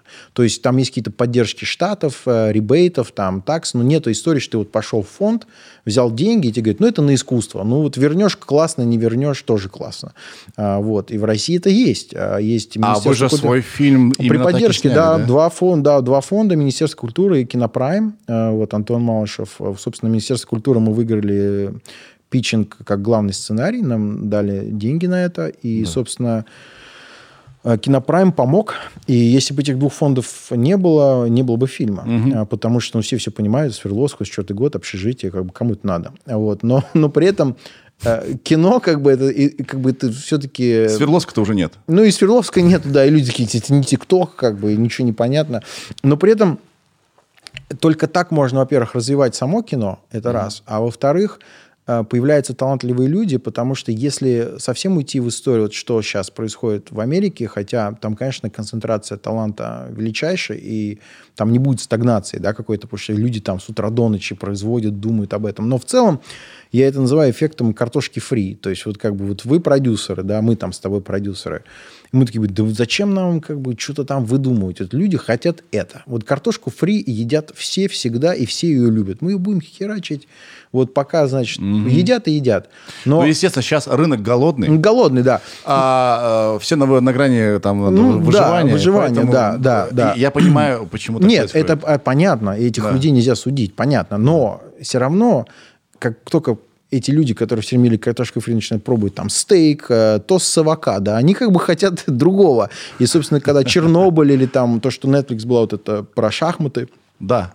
История. Gambit. Да, но если ты принес бы этот сценарий, сказал, вот я хочу снять, говорит, про женщину, про шахматы, которые в СССР, да кому это надо? Давайте мы снимем Джон Уик 76. Но это выстреливает, потому что люди не хотят один и тот же контент. Э, Если он сделан талантливо и круто, но такой контент пробить самое сложное. Потому что ты общаешься с людьми, которые, в принципе, хотят делать картошку фри. Ну, как Да. бы всегда. Сейчас вообще очень важный переходный период из-за того, что очень развелись э, стриминговые сервисы. Да. Непонятно, что с ними будет дальше. Многие говорят, что все это пузыри. Мгм. Про Netflix я такой, какие кошмары слышал. Не. Что все это э, пузырь, все это лопнет. У них миллиард в месяц по подписке. Там какие-то безумные деньги. Да, вообще, и- да. вот, да, ну то есть, Да. условно, мы не знаем долгосрочные перспективы пока всего этого дела, что только началось, да. Но как кажется, что теперь мы так будем жить. И это круто, потому что а, тот же Финчер снял карточный домик для Netflix. Да. Да, первый сезон. И как бы и стриминговые сервисы дают шанс реализоваться идеям, которые не были бы реализованы для кино. Это круто. Это да? круто, Это да. круто. С, друго- с другой стороны, кино умирает. Я раньше думал, вот нахрена мне идти на драму в кино? На кой черт? Да? До, до последнего времени думал, ну, какое это бессмысленно. Э, и Надо, если уж идти на большом экране, так смотреть какие-нибудь да, спецэффекты и так далее. да. Но я вспомнил слова Гришковца. Евгений Гришковец, есть такой драматург, да, актер. конечно, да. Он говорил, что когда идет Штирлиц по телеку, я всегда его смотрю. А, это в него в одном из первых спектаклей. Потому что то, что идет по телеку, невозможно поставить на паузу. Понятное дело, что Да, да, реклама есть и так далее. Поэтому мы как бы все вместе смотрим. И плюс кино в том, что ты не можешь его, когда ты в кино, в кинотеатре, ты не можешь его поставить на паузу. Не, ну если это хор- хороший фильм, он тебя просто затягивает, ты теряешь связь с реальностью. Как бы в домашних условиях это сложно. Сложно. Да. Вот ты говоришь слово иммерсивно. Вот Да, мы сейчас с тобой да, тоже, я да. просил тебя наушники, Да, что да. иммерсивный опыт. Я у Да. тебя в голове, это у меня, Да, да, да-да-да. да, да. И в кино тоже. Надеюсь, не на все время, ну да. Нет, я останусь у тебя теперь на долгие годы. Что я проснулся, и ты говоришь до сих пор в моей голове, да. Ну, Да. Настрой нам камеру на подкасте. да. настрой. Да. Такой, теперь я его слышу все время, да. Ну, Так вот, а и в кинотеатр ты пришел, это, это иммерсивный опыт. Э, темно, а, классный звук Да, да. со всех сторон, Да. а, большой экран, да, и ты прям там, ты переживаешь, и ты понимаешь, что сейчас выйдешь, ты что-то пропустишь, и ты это не вернешь.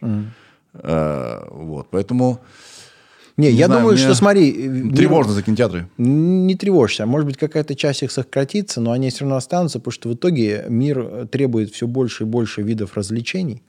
И это просто будет как еще один вид развлечений. Вот и все. Другой вопрос, что, может быть, кино потеряет что уже происходит, мы видим на примере там, блогеров. А если раньше, по сути дела, единственные селебрити были кинозвезды, то есть там Софи Лорен, Ален Делон, там люди падали с мостов там, и так далее, да. то сейчас как бы они падают там, от Ким Кардашьян. Там, ну, то есть как бы кино потеряло, может быть, вот это что ли культура основ, основа, как бы вещь, которая основывает культуру, там, когда mm-hmm. люди копируют кинозвезд, а, как они одеваются, э, смотрят mm-hmm. с экрана, изучают жизнь. Они смотрят сейчас на блогеров. Кино просто стало одним из развлечений. Mm-hmm. И я думаю, что оно в таком состоянии будет находиться довольно долго. При этом, что самое смешное э, и забавное, что на самом деле кино, оно практически перестало развиваться как форма. А, mm-hmm. например, тот же самый театр, он постоянно развивается. Mm-hmm. Потому что у тебя сейчас есть камеры, где ты можешь крупные планы там делать, какие-то такие вещи кино... кино да, да, а, ты имеешь, имеешь в виду, что в кинотеатре могут использоваться камеры интерактивные, всякие в театре, панели. В театре, в театре, в театре, да, в театре, да. А, а в кино как бы вот оно какая есть, такое есть по форме, его тяжело. Ну, 3D бы, вот появилось недавно. Ну, ну, 3D, опять же, после «Аватара» все помнят, кинулись там в 3D уже, как, как я хожу в туалет стали снимать, ну, как бы, то есть это да. была такой паника. Я помню, как раз мы отряд мы сделали, значит, приходит человек и сказал, мы это должно быть в 3D, и нам показали 60 тестов. Фишка в том, во-первых, что «Аватар» — это, по сути дела, нарисованный фильм. Это как мультик мультик. Мультики в 3D намного более... Угу. Воспри... Ты их воспринимаешь лучше, потому что все эти объекты конкретно просчитаны. Да. Живое кино сложно смотреть в 3D, потому что оно тебя начинает отвлекать. Да. Вот если это просто драма или какой-то даже экшен типа «Миссии невыполнима» в 3D, да. это как бы такой опыт, ну, не сказать, что он приятный, потому что все равно ты немножко находишься. А вот когда это полностью созданный 3D-мир – тогда да. Этим проще манипулировать. Ну, да. проще манипулировать, и как-то оно, ты покупаешь эту реальность больше, чем... Да, чем, да. да. Единственное событие техни- техническое, которое вот я могу вспомнить за последнее время, mm-hmm. это когда вышел «Хоббит» mm-hmm. в 50 кадров, по-моему. Да, да. Или в 60. 48 а, кадров. Да, да. да. Обычно кино идет в 25. 24, 25, да, 24, да. да. Слушай, я весь свой контент угу. делаю 25 кадров. Да. Скажи мне, пожалуйста, как... Как, как сделать, начать делать 50? Как гуру. Да. Чем отличается для, для, а, для восприятия 24 от 25 и от 30? Сколько там еще есть? Ну смотри, 24 и 25 это исключительно связано с э, герцовой частотой разных стран. То есть в Америке ты снимаешь на 24, потому что там 60 герц, а в Европе 50 герц герц, ты снимаешь 25. Герц где? Герц, ну, в розетке вообще, да. в передаче данных, как бы, да, условно угу. говоря. Вот, например, если люди снимают рекламу там на весь мир, то снимают 25 кадров. Если только для Америки, 24 кадра. Угу. Вот. И, и потому что они этот кадрик потом всегда могут убрать. Там для интернета сейчас там люди снимают Apple, я знаю, они снимают... 28. Да, 28 или 30. И 28 запятая. Запятая что-то, что там, да. Вообще. Потому что, типа, вот э, мерцание экрана и вот кадры, оно все... И лаптопа, ну, компьютера, оно, а, оно все как бы... Синхронизировано. Синхронизировано, да. Фишка это когда ты снимаешь 50 кадров как «Хоббит», э, и твоя проекция тоже должна быть 50 а, кадров. То есть, таким образом, у тебя реал-тайм идет. У тебя, потому что если ты просто снимешь 50 кадров, проиграешь их в 25 кадров проекции, все будут в замедленном действии. Да? Угу. И просто получается, что ты за секунду пропускаешь больше информации. То есть, другими словами, ты как бы больше даты пропускаешь за эту секунду. Да. А, человеческий глаз, а, секунда зрения человеческого глаза весит 28 гигабайт. Секунда. Да, то есть люди посчитали. Чего? Да. То есть секунда человеческого зрения, вот секунда, вот мы посмотрели, 28 гигабайт даты. Куда мы это все складываем? Ну, мы складываем туда, у нас как бы бесконечный... Ни хрена себе. Да, но сейчас же очень интересно с этим, э, то, что Илон Маск делает э, этот нейрочип вживление. Да. Если ты смотрел это видео, когда они реально это оставляют в голову, штука. Там, собственно, главная проблема вот с пропуском этой даты, потому что мозг как бы это вообще... То есть это, ну, ну это очень много даты. Да. Вот. И... Э, Просто 50 кадров, она как бы больше даты. То есть ты как бы видишь более насыщенно. Более, больше информации. Да, больше информации. Больше да. информации, да. Я ненавижу 50 кадров в секунду. Ну да. Раньше по телеку были такие э, телеспектакли. Да.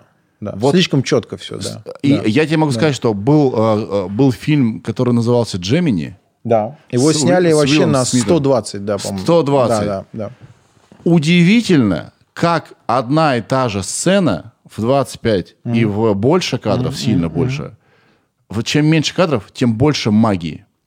Когда много кадров, как в жизни, видно, как хреново играют Вот актеры. Ну, как бы ты, то есть твой, как бы, понимаешь, это на самом деле история такая психологическая даже в большей степени, психологии восприятия, да, мозга. Потому что иногда мы привыкли к этой двухмерной картинке кино с зерном, и мы как бы концентрируемся на истории. Когда она становится ярче, сильнее, техничнее, она в какой-то момент все это начинает отвлекать от истории. Ты как бы теряешься, твой мозг начинает не понимать, зачем следовать, почему это все так и так далее. Другой вопрос, что, может быть, условно говоря, эти люди, которые сейчас родились и, и которые уже смотрят все на HD-экранах и в 3D, через какое-то время для них это будет норма. То есть, э, как бы, понимаешь, да, как 4К сейчас норма, а мы там еще там 10 лет назад Full HD считалось там вау, как бы все видно. Вот, то есть, как бы мы не знаем, как это разовьется. Это просто такой пи- пионеринг, как бы в плане кинотехнологий. Как кино можно сделать еще более э, таким иммерсивным опытом. Да. А, и 3D, и там съемка с высокой четкостью, там, и так далее, и так далее. Но что самое забавное во всем этом, что он может быть с какой угодно четкостью. Но если тебе нечего рассказывать, тебе априори нечего рассказывать. Да. И, собственно, поэтому, как бы, мне кажется, сценарий и вообще все эти вещи это самое-самое-самое важное, что останется всегда. Мгм, мгм. Согласен, Придумка, что- идея, идея. Идея, это самое важное. Согласен, что свет, операторы, актеры – это все инструменты, Инструменты. для э, передания истории. Да. Да. Я э, чуть-чуть актер, Да. чуть-чуть, Так, совсем чуть-чуть. Я да. мастер одной смены. Да, да, Если ты будешь снимать где-то что-то, и тебе Хорошо, нужен человек на одну смену, Да, который да. приедет, сделает все быстро и Да, плохо, Да, да, да. э, я готов. Да, да. И я, э, э, некоторые, как бы, я знаю многих режиссеров. Очень много ребят мыслят технически, режиссеров. И я никогда этого не понимал. Как, Нет. как режиссер, я говорю, так, что мы делаем?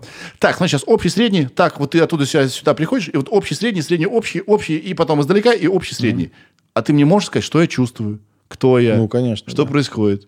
Вот, многие Что? ребята... Ты знаешь, ну вот, собственно, и ради этого я и снял общагу, потому что я понимаю, что это и есть кино.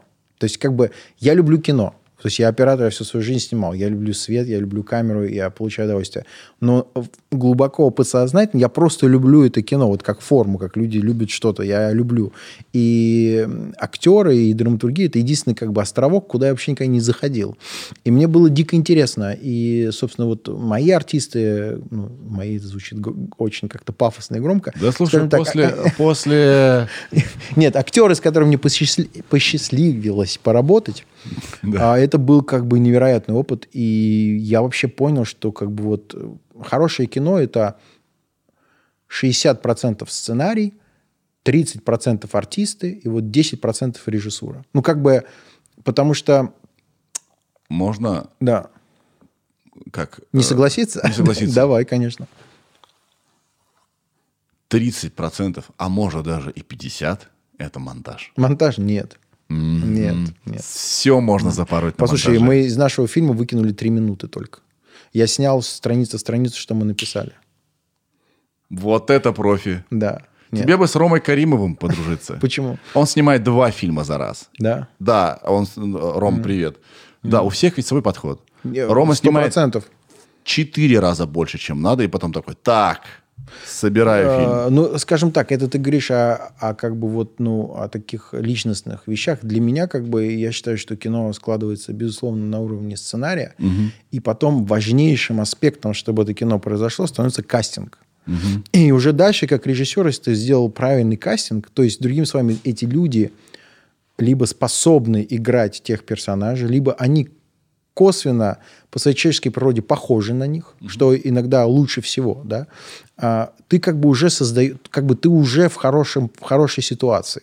А дальше все, что тебе нужно сделать, это довести это как бы до конца, до, до- дооформлять. Но в итоге кино-то себя снимает само зачастую. То есть оно, оно как-то вот рождается в каком-то виде, и, например, какие-то артисты, которых ты очень хотел, они в последний день слетают, и к тебе приходит какой-то другой артист, ты его не хотел.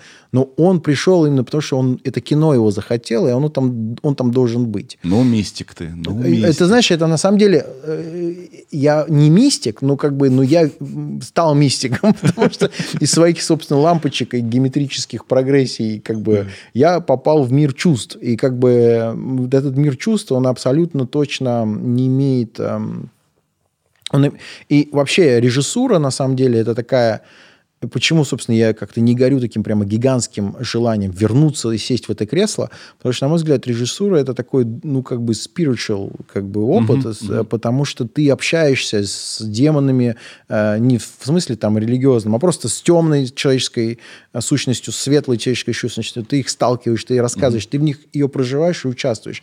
И это эмоционально довольно сложная история, если, конечно, ты снимаешь драму. Если ты снимаешь там экшен, это, это скорее физическое, там, может быть, я не знаю. Да. Но я не снимал экшен. Я, я говорю конкретно про общагу. И, А у тебя жанр же драма, хотя начинается как комедия. ну, э, как бы это, безусловно, драма, да, конечно. да. Драма. Да, ну мне, я и хотел снять драму, потому что на самом деле я такое кино больше всего люблю. То есть Ой. мои любимые фильмы там это... Надо «Сука, было любовь». хоррор снимать. Умные «Сука, люди любовь». говорят, что нужно хоррор снимать. Ты знаешь, я не люблю хоррор. То есть я понимаю, почему снимают люди, но как бы я, я не могу Я делать пошутил, очень... А, я- пошутил? твои. Не-не-не, хоррор как бы это точно. Мне нравится фантастика, безусловно, драма, драма а, с элементами. Комедия, я думаю, это какой-то вообще запредельный жанр по а, возможности его достигнуть, потому что крутая комедия, это как бы, ну, это надо быть настолько талантливым человеком, что... Особенно сейчас. Особенно сейчас, да. Когда вообще невозможно шутить, чтобы всех не обидеть. Да. Шутить стало невозможно. Вот у нас, мне кажется, сейчас в стране вот э, Андрей Пер... Жора, Жора Кружовников, это Да. человек, который может, мне кажется, вот, ну, снимать как бы такие, это дра... драмеди называется, или как-то комедия с драмой, да, смешанной. Ой, у меня с Жорой сложные отношения. Почему? Ну, Но он мне не нравятся его фильмы. Ты знаешь- И я работал э, полгода в соседних кабинетах с ним. Да. Я был, я работал в э, Good Story, а, э, медиа. Я писал один свой проект и снимал его. Он за стенкой другой снимал. Хороший получился проект, называется «Позвоните Ди Каприо». Мне его комедии не нравятся. Я не Да. могу это смотреть. Не знаю, у меня, я с ним как-то так познакомился, собственно, он хотел, чтобы я с ним снимал, я надеюсь, мы с ним обязательно что-нибудь снимем и сделаем вместе. Я к нему пытаю глубокое уважение. Именно за то, что помимо а, как бы вот просто комедию, просто фи- он, во-первых, снимает жанровое кино. Жанровое кино всегда как бы сложнее, да, потому что когда ты снимаешь драматическое кино, ну ты как бы, ребят, я делаю искусство, вот как бы, вот оно вам нравится или не нравится, это Я ваше дело. вижу. Я так вижу, да. То есть у тебя всегда есть как бы вот это убегание.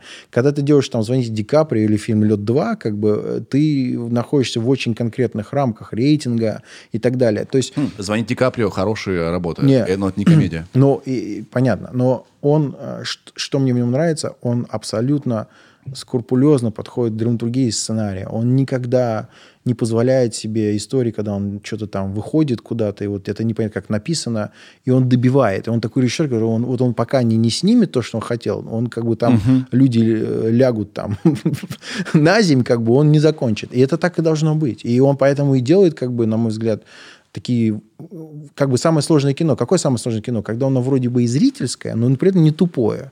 Когда оно сочетает вот эти две, два момента. Это самое сложное такое кино. Оно в итоге, вот я такое кино люблю, там, «Миллионер из трущоб», там, или вот, вот что это? Как бы, это коммерческое кино или некоммерческое кино? Оно в Канах не было, но его смотришь на одном дыхании. Как бы, Понимаешь, вот это, это самый сложный жанр, на мой взгляд, кино. Да. Не хочу быть душнилой. Да. Э, У меня сложные взаимоотношения Ну с, смотри, э, это, с- это, с творчеством это Жоры называется, это называется, ну, не то, что я хочу как-то принизить э, твое отношение к творчеству, но это называется вкусовщина. И моя, и твоя. То есть мы смотрим как бы на одну вещь с разных сторон, и ты считаешь так, я считаю. И все на, на этом как бы, ну, на этом и остановимся. Вот. Ну, У меня есть, э, у меня есть мечта, и, возможно, я начну ее реализовывать. Да. Я всегда вообще зову людей, которых Да. я очень хочу увидеть, с которыми Да. я хочу поговорить. Да. Я хочу в какой-то Да. момент в том числе звать людей, с которыми я не согласен. Да. И не для того, чтобы сказать, Мне кажется, быстрее это надо «Дурак!», делать. А чтобы делать. попытаться понять человека. И даже если мне не получится, я в попытке его понять примирюсь с ним. Да. Да, Да. вот здесь. И э, мне уже будет не, меня уже не будет так раздражать. Э, Понимаешь, да? Вот э, ситуация связана с кем-то или с чем-то. Да нет, слушай, это как бы, мне кажется, супер, потому что все развиваются по-разному. И на самом деле, ты знаешь, я чем больше всем этим занимаюсь, тем вообще понимаю, насколько как бы я глуп был в каких-то своих суждениях и моментах, э, когда вот у тебя есть вот этот какой-то юношеский максимализм, ты считаешь, что вот ты знаешь, как надо. И иногда приходят люди, тебе задают какие-то вопросы, и э, ты вдруг понимаешь, что ты вообще про это не думал или не додумался. Потому что уверенность в себе – это хорошая вещь, она нужна, но, на мой взгляд, э, и как бы когда много сомнений тоже плохо, да. Но вот самые талантливые люди, которых я встречал в своей жизни, они умеют слышать. То есть, на мой взгляд, они умеют, эм, у них уши открыты. То есть, они не просто в каком-то офшоре находятся, они как бы слышат. Другой вопрос, они принимают это мнение или делают, но они анализируют. И мне кажется, для творчества это очень важно. Это вообще важно, в принципе, для любого человека, и Да. творческого, и творческого. У меня здесь много ученых было, и их всех объединяет, знаешь что? Они все готовы подвергнуть э, пересмотру Сомнению, своих, да. свои знания, Знания, да. в которые верят. Потому что они понимают, что наука так устроена. Да, Что да. м, то, что э, значит, э, ты во что веришь, Да. э, если будут научные данные, э, оно перестанет иметь э, Да. э, как бы силу. Да? Поэтому сомневаться, быть уверенным и одновременно оставлять место для Сомнения сомнения полезны. Это да. полезно. Полезно, да, сто Да. процентов. Другое дело, что не нужно, не нужно чтобы Ну, как сомнений бы- было больше, чем уверенности. Да, ты как бы не можешь проецировать сомнения на других людей, свои личные, как режиссер, а особенно и как оператор тоже, потому что иначе это все начинает рушиться, наверное, весь эта атмосфера на площадке, но внутри ты должен проживать сомнения. Бывало 100%. такое, что ты поставил кадр, но не, не был в нем уверен. А, Но нужно- Бывало, но я всегда так, называется покер-фейс, как бы, на моем лице это не считывается. Ну, это как бы так годами тренировка. Конечно, я же... Мы же не роботы. Что я прям все знаю, что ли? Да нет, конечно, не знаю. Какой самый красивый фильм для тебя? А Который я снял? Нет. Вообще? Ну, вот я долго, на самом деле, про это думал. И есть такое кино, я уже сегодня упомянул. Ну, два, на самом деле, наверное, фильма. Это вот «Последний император» и «Под покровом небес». Это, с- это два таких коллаборации э, величайшие в истории кино с э, итальянцем, режиссером, оператором, режиссер Бернардо Бертолуччи, а оператор Витторио Старара. Но это как бы он такой же как бы мега-бог. То есть это как бы сказать, что вот мне нравятся фильмы Старара, и сказать, что там небо синее. Ну, то есть Ну и как бы- что? да, ну да, понятно, что ну, ну и что, ну как бы, что самое забавное, что в итоге фильмы без него, вот он еще снял «Апокалипсис сегодня» с Коппола, тоже там величайшая операторская работа, без сомнений, «Конформист» с ним же величайшая операторская работа, он как бы ушел слишком вот это во все, в цвета операции, то есть умерло, умерло сомнение. А с ним, а, вот особенно в последнем операторе, ты просто смотришь это кино, вот сейчас его можно включить, где нет там вообще никакой компьютерной графики вообще. И это байопик, значит, о последнем императоре Китая, который родился, где там, значит, ему подносили 700 блюд на дегустацию, и няни, и кормили его там с разных грудей молоком, чтобы он вырос великим воином, а закончил в коммунистическом лагере старом, где, собственно, Мао ему сказал, что он там маршировал, подметал улицы. И вот, собственно, судьба человека. Вместе там с войной в Манчжурии. И вот я очень люблю кино такую похожую на литературу, когда кино как книга. Вот ты читаешь там, как там «Война и мир». Там, ну, опять же, это такое совсем... Ну, мне нравятся такие фильмы, когда тебя прямо ты за душу берешь и понимаешь масштаб этого всего. Вот я всем советую набраться терпения, взять там стаканчик красного вина и посмотреть «Последний император». Это реально величайший как бы шедевр, визуальный, сто процентов. И, на мой взгляд, кино, там потрясающая музыка Руичи Сакамото. Этот человек, который написал, вот все знают, «Выживший», вот эту музыку для «Выжившего», это он написал. Но вот, собственно, его Райан не работая, он известен по работе именно с Бертолуччи. А, ты знаешь такой сериал «Больница Никербокер»? Да, конечно, снятый Стивеном Содербергом. Он и был и оператором. Он и был оператором. Да, да. И я еще одну Да, вещь да, узнал, а да. я вообще офигел. Да. У них всегда смена заканчивалась на пару часов раньше Да, запланирована. да, да. И сумасшедшая выработка. Что-то Да, там минут да, 20 да, или да, в, чем, да. в день, да? Выработка э, в кино Да. обычно сколько? 2-3 минуты в день. да, да. То есть это вот вы сколько там, 2-3 копошились? минуты – это роскошная выработка. Нет, в России иногда выработка 9 минут в день. То есть там люди просто, я не знаю, как снимают. Кто-то снимает 14. Но это, это уже как бы не кино, это просто как бы... такой, Конвейер. типа, ну, это не конвейер, это просто такой кризис-менеджмент. Как бы. То есть типа, все, все уже плохо было в самом начале, как бы, но они все равно почему-то решили прыгнуть. Знаешь, вот Да. из этого разряда. да. Да. В хорошем кино, вот, допустим, в «Отряде самоубийц», который ты снимал, сколько была выработка? Но у нас было где-то две страницы, ну, минуты две, наверное, три. вот Минуту так, в день, да? да. То есть Не, сколько не, две- за весь минуты. день сколько полезного Две- материала две- снято? Две-три минуты обычно, да. Да, да. Это такой жирный как бы вариант. И Соденберг, он... Как Оп-? Оператор Соде- Содерберг. Содерберг. Да. Он был и оператор, и Да. режиссер. Ну, это опять же складывается из-за того, что он как бы говорит о том, смотрите, мне не совсем важно, как это выглядит. Я хочу, чтобы это выглядело хорошо, но я точно знаю, что успех конкретно моего фильма зависеть от того, как играют артисты и о чем я рассказываю. И это работает, потому что, опять же, вот я, собственно, когда говорю, из чего состоит кино, я не сказал, и типа 5% операторской работы. Как бы абсурд всего этого состоит, что если у тебя есть крутая история и артист, ты можешь снять на iPhone. И это будут смотреть люди в кинотеатре, и фильм может собрать там миллиард долларов, если это талантливо. Э, Потому что визуальность, она... Вот в «Последнем императоре» невозможно снять фильм без этой операторской работы, потому что это вот полотно, это вот такое как бы, ну вот э, величайшее полотно. Там фильмы Андрея Звягинцева, они были бы другие, если бы их не снимал Миша, в них не было этой педантичности, четкости, каких-то таких вещей. У Тарковского все тоже с операторами очень это визуальное кино. Но если говорить вот просто как бы кино хорошее, кино плохое, вот ну без как бы шагов высшую лигу, да, там, в- в- на Олимп богов, вот так по-простенькому сказать, то, в общем, как бы, не то, что это не важно, это важно, но это не является основополагающим моментом для успеха, Да. скажем так. Да. Даже некоторое время назад был фильм, который снят на iPhone. Да, О, фильм ужа- был в. Каннах, по-моему, даже. Ужастик. Да, да. Нет, Да. и авторское кино снимается на авторское кино Да. «Танжерин». Мы сейчас снимаем, у меня музыкальный проект, есть, Да. мы снимаем клипы на iPhone. Да, У нас клипы, клип Да. пока. Да, Один да. сняли, и нормально. да, нормально. Там все держится на одном, там один план. Все Если держится на работе есть ак- идея, актрисы. хорошо. Всё. Проблема в том, что э, это как бы сейчас эпоха. Все снимают на iPhone, давайте снимать на iPhone. Нет, это как бы... Вот если есть идея снять на Который- iPhone, Да. вот тогда ты снимаешь на iPhone. Или, э, я бы так сказал, даже сказал, что если идея соответствует Да. методу, Да, да. замечательно. Если за насчет Да. трансформера хочешь Да, снять на iPhone, да. вряд ли получится. Э, Ты знаешь, оно может получиться, если как бы люди, которые это делают, они это делают с головой. То есть, М, другими словами, iPhone это не значит, что кое-как. iPhone это все равно значит, что едется, выбирается натура, все равно ставится свет, а, приходят костюмы. Ведь деньги-то в основном это. Камера как бы, ну сейчас может за 5000 долларов, сейчас вышла новая камера Sony FX6, она стоит 5000 долларов. Там есть, э, она может снимать ночью и ISO э, 12 тысяч ISO. То есть это как бы тебе вообще никакой свет не нужен. Вот я снимал на нее Apple последнюю рекламу. Мы просто вышли, я снимал Ты другую- снимал для Apple? Да, да, я много снимаю для Apple. Да. Ты, почему не с этого? Ты должен был начать с этого. Почему? Ну, Apple это как, как любая компания, как здесь там МТС или Евросеть. Ну, Евросеть уже нет, это нельзя говорить. Да, Ну, с другой стороны, ты в private джетах не фоткаешься. Не Что фоткаюсь. Я и в взять? них и не летал никогда. А, не, один а. раз в жизни летал, когда нас по группе привозили, но я к этому финансово не имел никакого отношения. Ну, с тобой работать, работать еще нужно, конечно. Да. Ну, я мог бы сделать пару фотографий, наверное, но мне кажется, это какая-то хрень.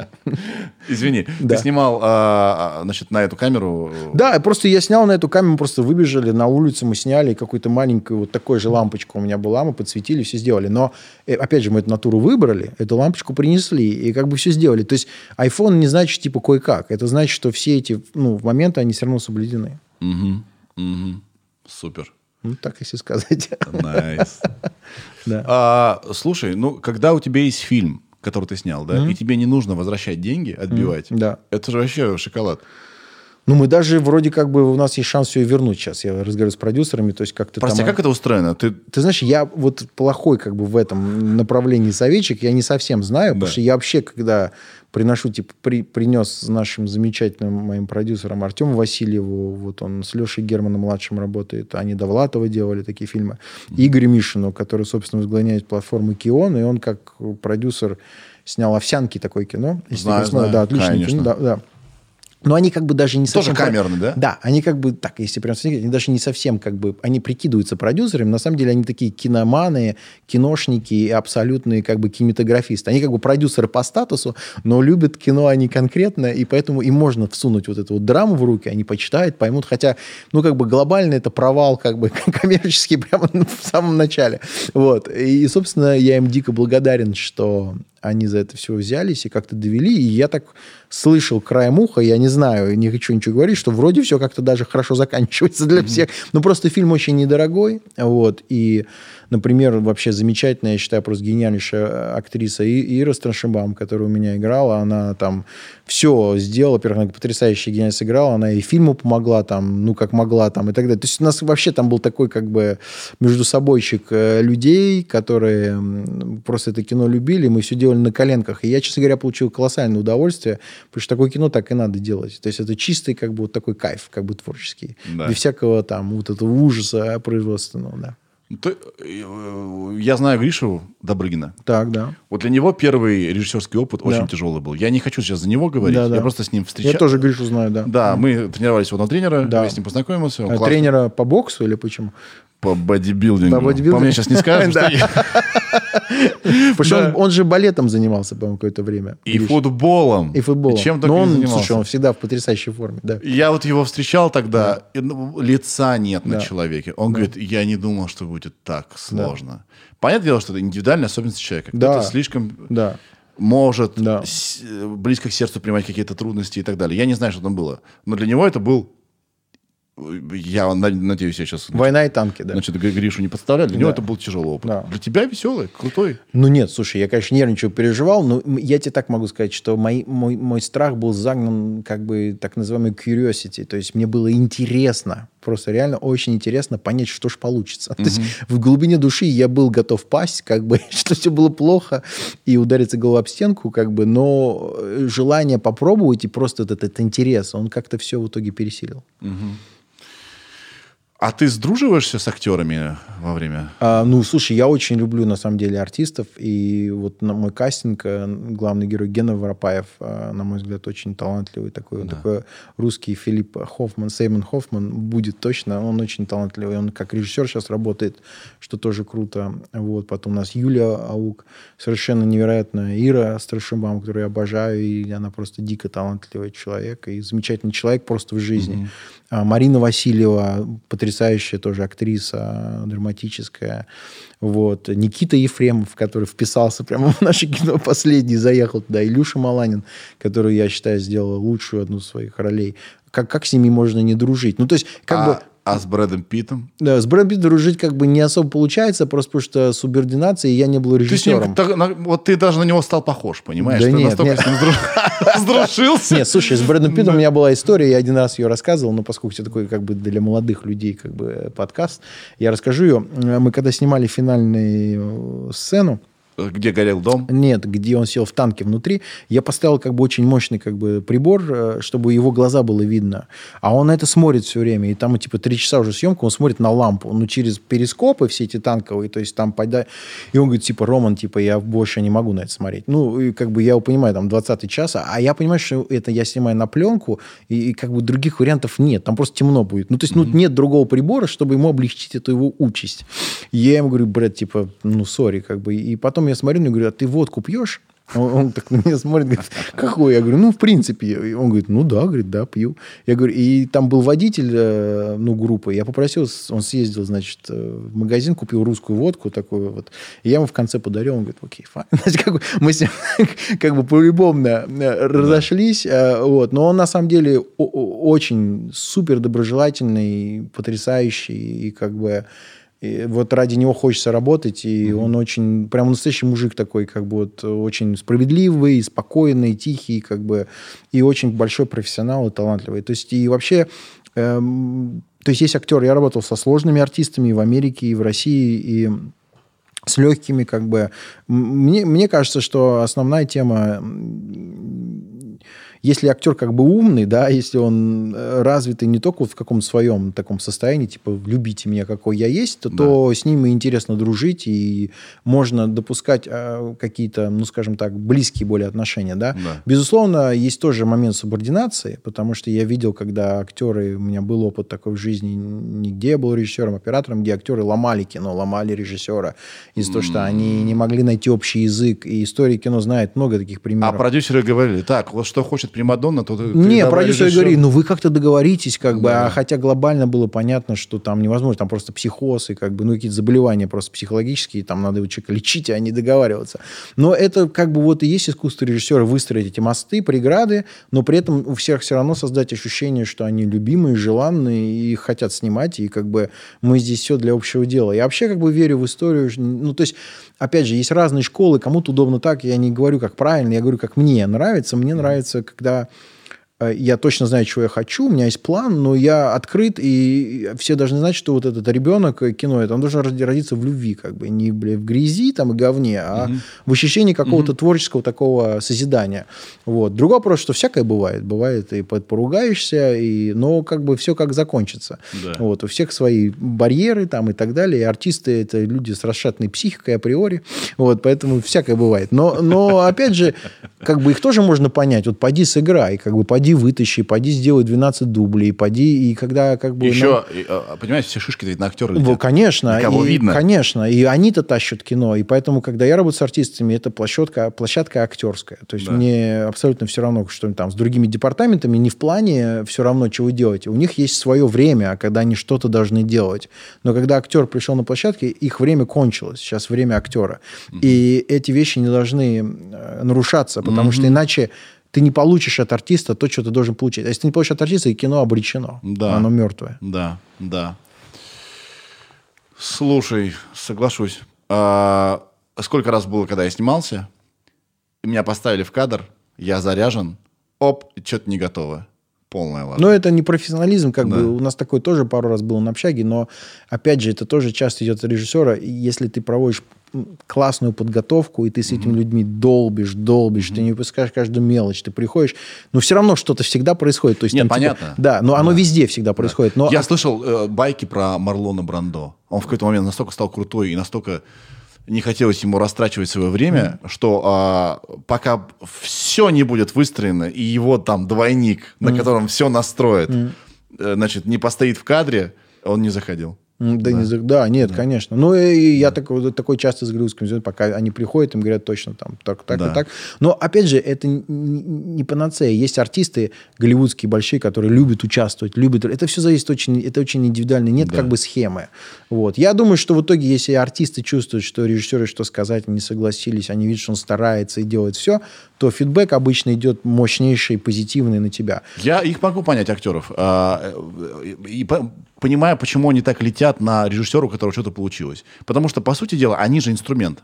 Да? Ну да. Они могут сыграть э, 4 дубля, а так получилось, что выбрали самый плохой. Или э, как-то срезали там вообще ни- где не надо. Короче, Ну, они скажем так, неплохой, а не то, что они думали. Не то, что они Да, Потому думали. что они не знают, какой хороший. они не имеют стопроцентного контроля над результатом, а при этом ругают их. Да. Хоть одного оператора за плохую операторскую работу поруга- поругали, Ты знаешь, не ругают, но ты чувствуешь а, в профессиональной среде отсутствие предложений. в профсреде. Да, да, да. да. А так, чтобы э, на, э, как бы зритель мог оценить. Вот мы с тобой до начала м, подкаста говорили о том, что я говорил, что звук стал за последнее время феноменальным. Не все это замечают. Ну да, да.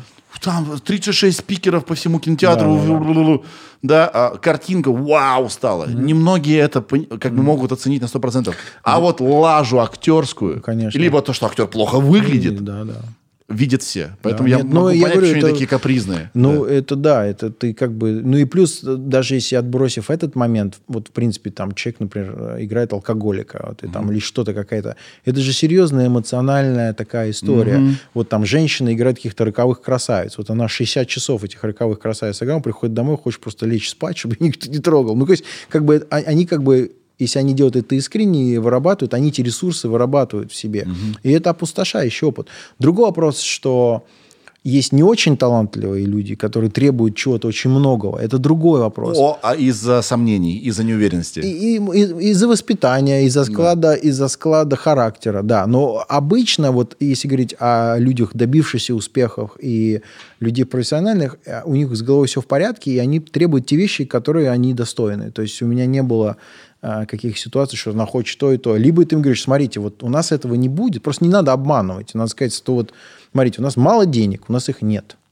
Но у нас есть хороший сценарий. И мы вас в вашей жизни не займем три месяца, а займем 20 дней. Вот если вам интересно, давайте. Но у нас не будет для вас там рулот. Вот мы будем жить все в комнатах, будем носить вам еду, которую мы все сами едим. Не то, что у меня будет рулот, а у вас нет. У- Ни у Что кого такое не... рул- рулот? Рулот – это вагончик, А, да, да. где актеры живут, как бы, да. То есть не то, что у меня будет, а у вас нет. И не то, что там продюсер купит BMW, там, а вы там должны за 3 рубля сниматься. Нет. Вот мы вам заплатим, сколько у нас есть. Если вам интересно, давайте. Если нет, нет. И я могу сказать, что в большинстве случаев все на это согласятся, потому что в итоге-то все хотят хороший фильм в конце. Никто не хочет... э, ну, есть разные фильмы, есть берутся роли там для денег, как и я беру работу надо для денег, и ты, как бы это нормально. Но в итоге-то все, Все же они- вспоминают, для чего ну, для они чего? профессии. Ну, да. это же, конечно, ну, ты живешь и дышишь этим. Как это? Ну, ты, же, ты, же, ты же не просто какой-то там идиот. Тебе же надо, ну, как бы, это же... Ради этого ты, как бы... Как все футболисты играют, чтобы выйти в матче Лиги Чемпионов. Ну, как бы, это просто априори ты должен вот туда куда-то стремиться. Да. Я узнал, что у Брэда Питта, оказывается, есть своя кинокомпания, довольно успешная. План Б, да, План да, Б. да, да, да. И у Ди Каприо, Да. и я их так зауважал, потому что, ну, как можно всю жизнь работать чь- чьей-то краской? Да нет, они на, Хочется же, на самом деле, на самом деле они все равно это он- они не производят за свои деньги, они все равно носят эти проекты в студии, которые их оплачивают. Просто а, а, как бы когда ты, например, приносишь какой-то проект с авторским режиссером, у которого нет большого блокбастера там, или фильма, который собой, ну, его, например, поддерживает Брэд Питт, и, может быть, в его фильме он снимется, то это сразу становится более привлекательная модель для осуществления, чем нежели этот человек просто придет, скажет, что вот я хочу снимать какого-то неизвестного актера и так далее. В- а, с, с историей с Ди Каприо, помимо компании, там а, очень мощный э, идет история по подборке сценариев. Если сценарий хороший, например, в которых он будет старше выглядеть там через 10 лет, они покупаются сейчас, чтобы он в них играл через 10 лет, когда он изменится. И у него очень большая библиотека таких историй, которые вот под его разные возрасты э, разложены. То есть это игра как бы на долгую историю, и ищутся авторы, ищется как бы... Я знаю людей, кто писал там для его компании и так далее. Там очень все продумано, серьезно, большой бизнес. И занимаются люди там, знаешь, с банковским образованием, там такие как бы всем этими вещами. Это не просто какие-то там мой друг или брат, там, такого плана. Да. Слушай, тебе часто бывает по-хорошему, э, по-доброму завидно? Бывает. Я, Да. у, меня есть, у меня есть игра. Я захожу на э, Vimeo или Vimeo, не знаю, как правильно, да? Это такой Да. ресурс, это такой очень-очень-очень-очень крафтовый YouTube. Да, да. Тебе даже, чтобы там выкладывать, тебе нужно денежку заплатить. Да, я знаю, что у меня там есть Там есть. StuffPix. Да, да. Я захожу раз в месяц, открываю, расстраиваюсь, что я бездарь, и закрываю. Но я по-хорошему расстраиваюсь. Это, про, это просто кладезь. Когда тебе последний раз вот было по-хорошему завидно? Ты О, да, очень много. Я посмотрел трейлер Дюны, я думаю, ну, опять, как бы, это всех вынес просто. Ну, понимаешь, как бы, э, как сказать, все очень разные, и каждому по-разному дано. И, и все, что ты можешь делать, если ты реально в это веришь, это просто продолжать трудиться. И все, что я могу сказать по своему жизненному опыту, что упорство, трудолюбие и даже средний уровень таланта очень часто побеждает большой талант и отсутствие тру- трудолюбия. Поэтому, Согласен. поэтому мне кажется, если как бы не сдаваться и как бы двигаться, и как бы двигаться, и двигаться, то в какой-то момент ты придешь на какой-то уровень. Да, может быть, этот уровень не будет уровня людей, которым просто свыше дано больше. Но он все равно будет какой-то близкий к этому, он будет не стыдный. И твоя жизнь будет иметь какой-то смысл. Вот. Поэтому я думаю, что вот в таком каком-то режиме, наверное, надо существовать. Потому что, конечно, да, я тебя понимаю, я тоже смотрю иногда листаю, думаю, вау, я бы так в жизни никогда не сделал. Вот есть такой оператор Брэдфорд Янг, он сейчас режиссурой занялся рекламной, он снял, я не знаю, как в России этот в прокате фильм назывался э, Awakings, про инопланетян, которые, девушка, они язык пишут. А, А, Прибытие. Прибытие, да, «Прибытие», где да. девушка-лингвист да, да, да, да, да. расшифровала... Вот «Прибытие» — это его, наверное, самый такой большой коммерческий фильм, но до этого снимал еще всякие авторского кино очень много, там «Самый э, жестокий год», такие фильмы. Но он просто очень талантливый. Вот он как бы, вот ты просто смотришь на его работу, думаешь, вау. И как бы можно копировать эту работу и пытаться сделать как он, но у тебя все так не получится. Или все будут понимать, что ты сделал как он. Как бы, и, и все. Ты все просто надо забыть. Как бы надо делать, что ты можешь. И такое сплошь и рядом, конечно. Супер. Я не знаю, насколько сейчас это будет уместно. Да. Мы вроде обсудили это здание. Или, Даня, ты уже задал до, до записи? Задал уже, да? Да. Ну ладно, хорошо. Про что? Просто Даня, надеюсь, это я сейчас не перевру, он, он твой большой поклонник. Да, спасибо большое. Да. Даня- Я Данин поклонник. Я зашел, сказал, вау, супер. И смотри, синенький еще туда. И он очень- Да, да, да. Такой правильный, все правильно. Он тихо-тихо, но все правильно делает. Это, это, кстати, очень такой, ну, правильно, хороший оператор, он так тихонько что-то двинул, поставил, все нормально. Да. Итак, большое дело. Даня впервые, а он очень скромный, я это очень ценю. Очень, да. э, Готов принять участие. Даня, привет. Да. А, Так, так, Так. Даня. все, всем привет. Привет. Спасибо за комплимент. Пожалуйста. У меня есть один очень такой прозаичный зрительский вопрос. Давай. Вот сегодня упоминали Фьюри. Да, Э, да, В батальных сценах Да. такое ощущение, что танки стреляют лазерами. да, да. Вот. Это продюсерское решение, режиссерское решение. Ты знаешь, э, вообще э, с этими лазерами это вот, на мой взгляд, какая-то интереснейшая история. То есть это не, мало, не была моя идея, Но вот, собственно, режиссер Дэвид Эр, он реально военный. То есть он, чтобы вы понимали, он плавал на подводной ядерной лодке в 80-е годы и, как мне говорил, по секрету заплывал в Петропавловск-Камчатск. То есть он реально собирает, коллекционирует военную технику. У него куча друзей, которые служат в армии, экспертов. И, и если посмотреть реальную хронику боев, то ты видишь трейсеры. И реально трейсеры в цветном кино, если взять эту хронику и ее сделать цветным, они разного цвета, потому что раз, используется разный магний. Немецкие, они красные, там, американские, советские, такие-то. То есть mm. это реальный физи- э, химический процесс. И, собственно, на самом деле именно так это и выглядит. Просто мы воспитаны на миллиардных военных фильмов, где этого никто не делал никогда.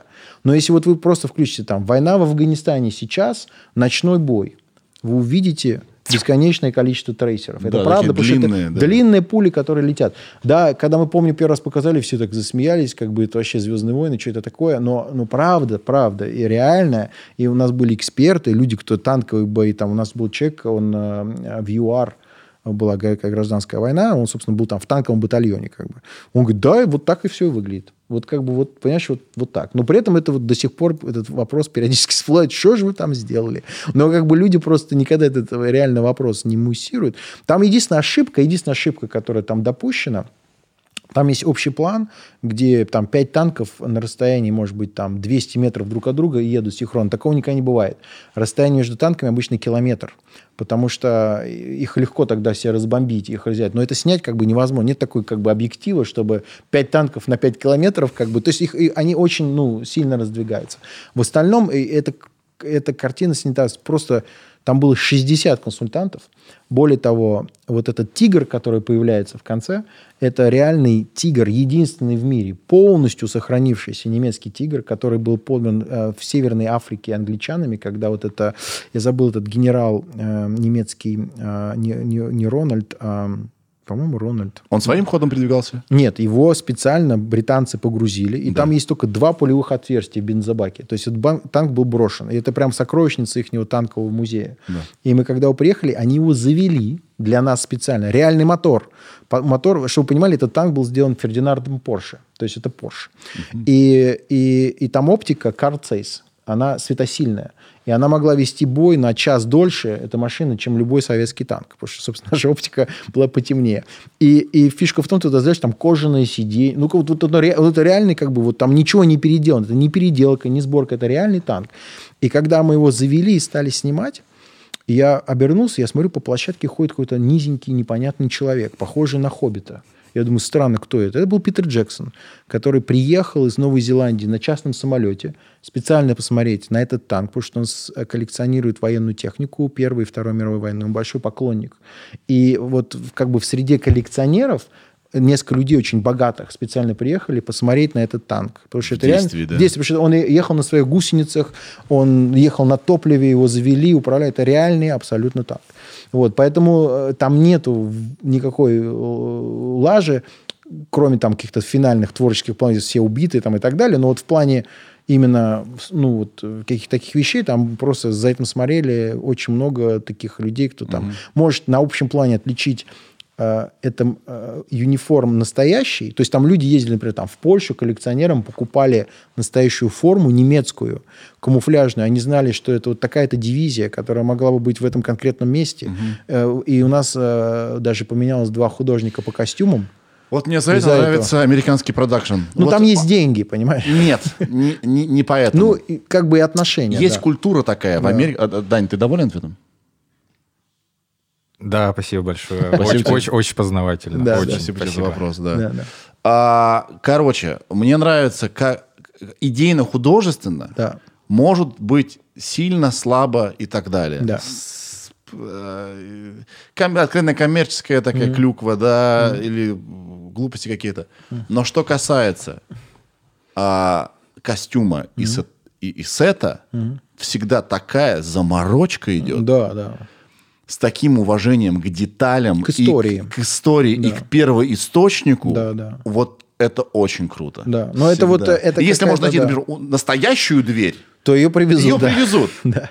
а они э, заменят каким-то там. Да, да, да, да. Но э, как бы мы на самом деле самое забавное, что До этого фильма был снят фильм Карена Шахназаром «Ти- «Тигр», по-моему, назывался, про танки, где и построили копию «Тигра» в России. И мне мой режиссер говорит, слушай, и ходят слухи, что в России типа есть тигр. Я говорю, я ничего про это не знаю. И мой товарищ, оператор, снимал это кино. Я позвонил, у вас тигр, говорят, есть? Говорит, ну да, вот на заводе. И там реально вот люди для этого фильма вот там на каком-то заводе за какие-то деньги смотали. И какой-то момент даже обсуждался момент, потому что люди в музее сказали, типа, это никуда никогда не поедет, никогда ничего не включится. Это вообще единственный уцелевший полностью танк в мире, как бы все. Но в итоге они их уговорили, и мы сняли не макет, а реально Потому что танк. автограф Брэда Питта многие делают. Не знаю, может быть, многие я не знаю. двери я не знаю, открывает. я не, знаю, не знаю, как бы. Ну, такая, это как бы уже снято было давно, 10 лет, ну, не 10 лет, 8 лет назад уже про это как бы, но опыт э, был такой интересный, именно исторический. Ты э, сказал, что снимаешь клипы. Да. Какой э, клип нам посмотреть, вот самый новенький? Самый новенький. Что ты снял? Ну, последнее, вот я снял Дуалипа, но он еще не вышел, а я снимал... Неймдропинг. Да. А, вот это, блин, ты такой скромный. Так Да. неправильно. Правильно, правильно. Надо бы сказать, значит, Сергей, добрый, добрый день. Спасибо, значит, что пригласил на подкаст. Значит, э, я был, э, я был, я написал, э, значит, сценарий, э, где там, в- На Гавайях. на Гавайях. Да. Послушай, на самом деле, А, про, Питту про Гавайи я упоминаю не А еще Липе Не-не, снял подожди, клип. Подожди, про Гавайи... А, я- да, про Apple я говорил? Да. Начнем беседу. Не-не, про Гавайи я говорю не то, что вот я был на Гавайях, а, Да я шучу. а забавно, что я сам на себя не ждал, что в этой красоте и пальмах я могу подумать об общежитии в Свердловске. То есть это какой-то такой диссонанс. Но вот Не, оно- нет, ты хотел ура- на- уравновесить. на- ну, наверное, это просто вот внутренний мир, который как бы тянет как бы, ну, к луже, которую знаешь, как бы такой, знаешь, неважно, что вокруг, в какой-то момент ты начинаешь как бы А где ты родился? В Москве. В Москве? Да, да. Да? Да. То есть ты москвич прям. Я коренной москвич с улицы Малая Ордынка. Да. Тут ты еще и из центра? Да. Нифига себе. Да. Ну, в том центре, в котором я рос, как бы это такой, он скорее был похож на гетто там в 90-е, как бы это такое, с коммунальными квартирами, там все вот это. Да. Так вот, Дуалипа. Да, и вот который... А меня- какой, как называется песня? Ты знаешь, я не могу говорить, потому что А. это какой-то... Но я даже не знаю, как бы в итоге, как они его там сделают и выпустят. Там. Это когда такие корпорации, ты просто что-то там снял, и как бы оно, дай бог, выйдет. 36 бумаг, а не разглашение? Да, да, да, да. А то, что вышло, вот Кит, Кади я снимал, Да. Кит Кади клип, ам, вот из последнего. Там было, знаешь, очень много даже не клипов, а вот я Дуалипа снимал с... ам, еще раз уже вышел этот ролик а, с а, Ли Шапелем для коктейля мы снимали. Вот. А, ну, вот из последнего вот это, наверное. Потому что с клипами только сейчас они стали как-то возвращаться на те бюджеты. Ну, вот, а, потому что из-за Spotify, YouTube у них появились деньги, бюджеты. И я работаю, вот а, такой есть Набиль, режиссер очень известный. Он очень много Kenny West снимает, все. Вот, там был пару роликов, я просто пропустил их из-за занятости на другой истории. Ну, как бы это... Я намного меньше снимаю music video, чем рекламы, но иногда прикольно, как бы это весело. В чем прикол, э, в отличие от, э, от кино? К- А, как бы в чем бы- там кайф? Ну, как бы фантазия, там нет правил. Это, по сути дела, такой видеоарт. И на самом деле худшие клипы обычно получаются, когда люди пытаются рассказать историю. Ну, то есть это как бы классика жанра, когда люди начинают иллюстрировать текст, кто куда пошел, кто что сделал. Обычно это скорее fashion, это скорее как бы визуальное искусство, там, красивая женщина на красивом фоне, там, и как это фишка, фишка. Вот есть на самом деле а Султан, да, вот, э, сказал, вот я, мы с ним дружим очень, он сосед, так сказать, э, в LA, и я считаю, он, конечно, невероятно талантливый визуанер и как бы режиссер, и человек потрясающий. И вот он ролики там очень много снимает, прям музыкальный топ людям, и он очень круто создает вот эти визуальные фишки. А, и он, ну, я считаю, что он прямо, ну, он работает э, в Partizan Production, это компания основан Мишель Гандри, то есть это такой человек, ну, там, вот в мюзик-видео он там Бьорк снимал ролики, то есть, ну, он как бы реально там гений. Вот. И ки- мастодонт. ну да, так, так, типа, ну, просто кинул имя, как бы, и все, Да. и все убежали.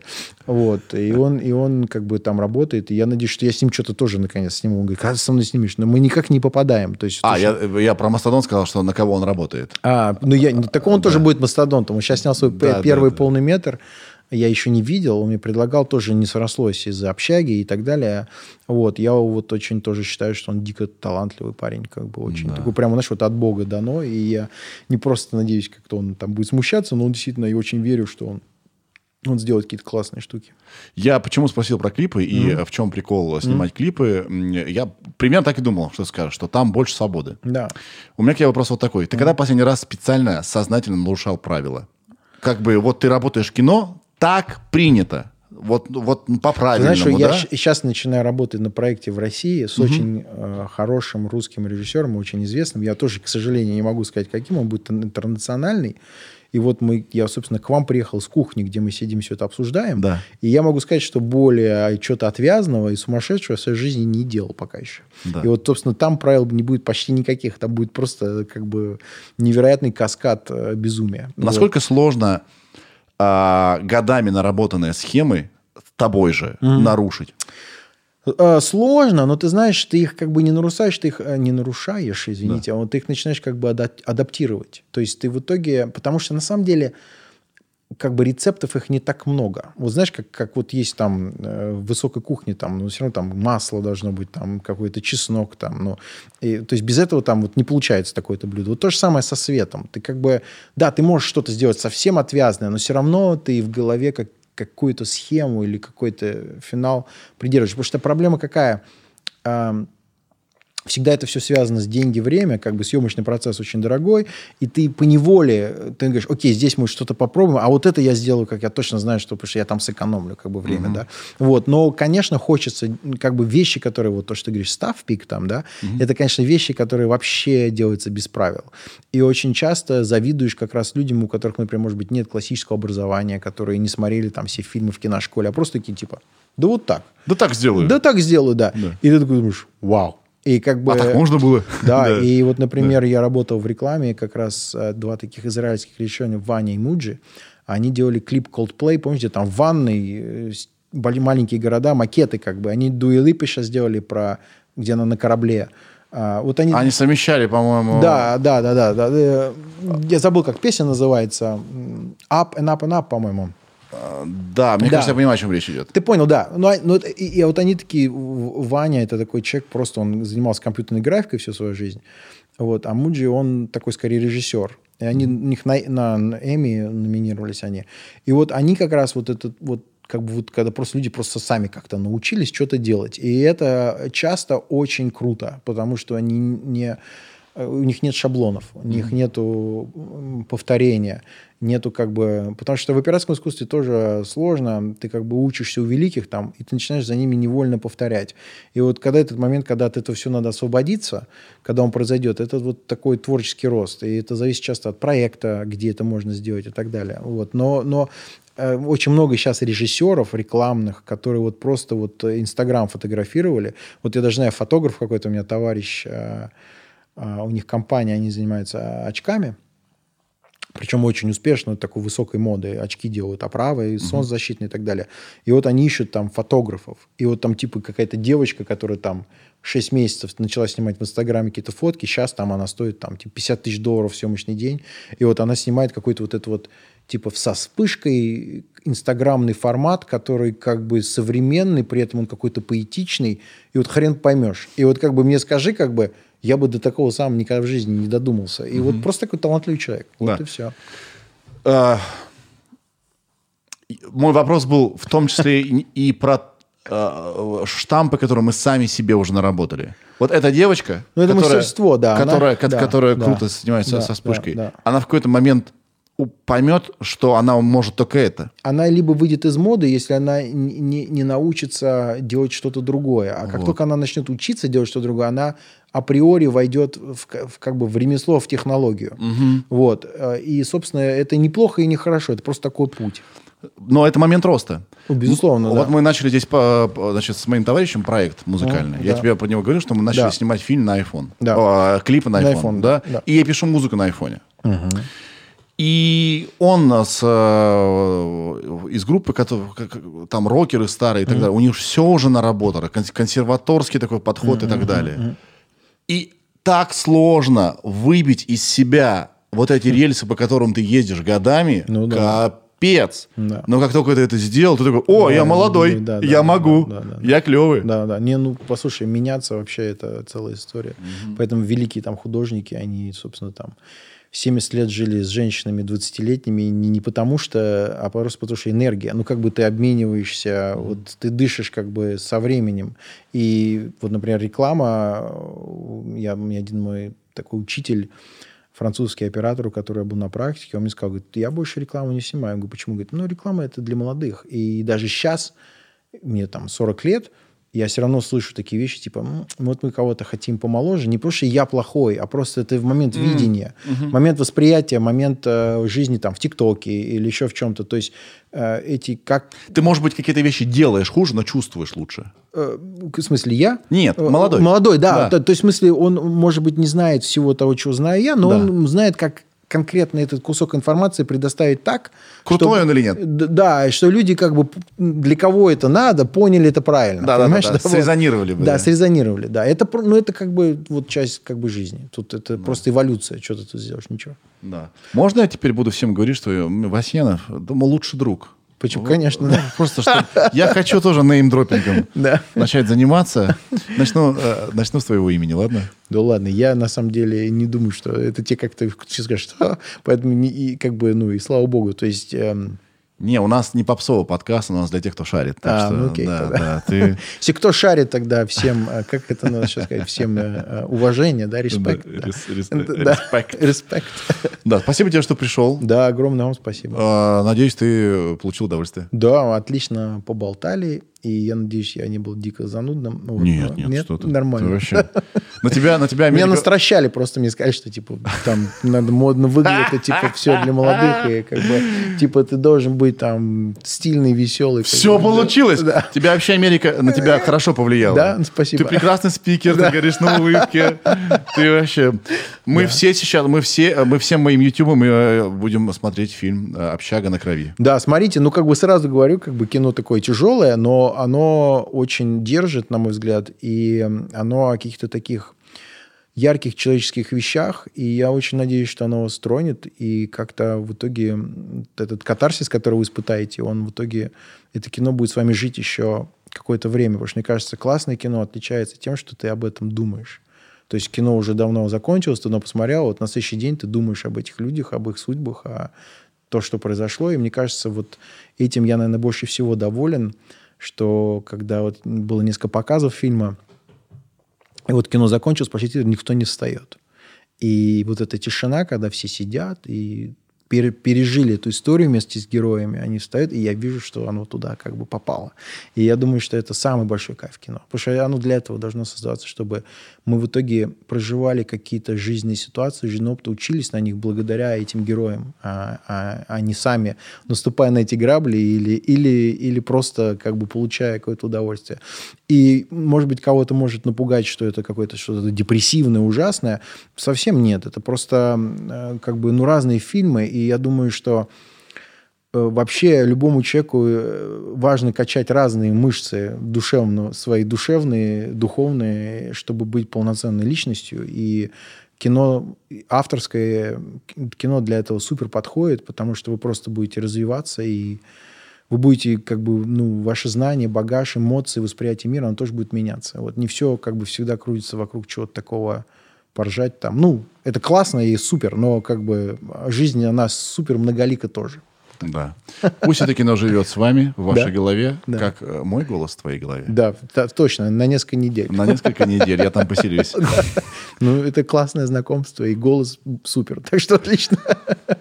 Все, Всех похвалил. Счастливо. Все, пока. пока. Сережа, это я.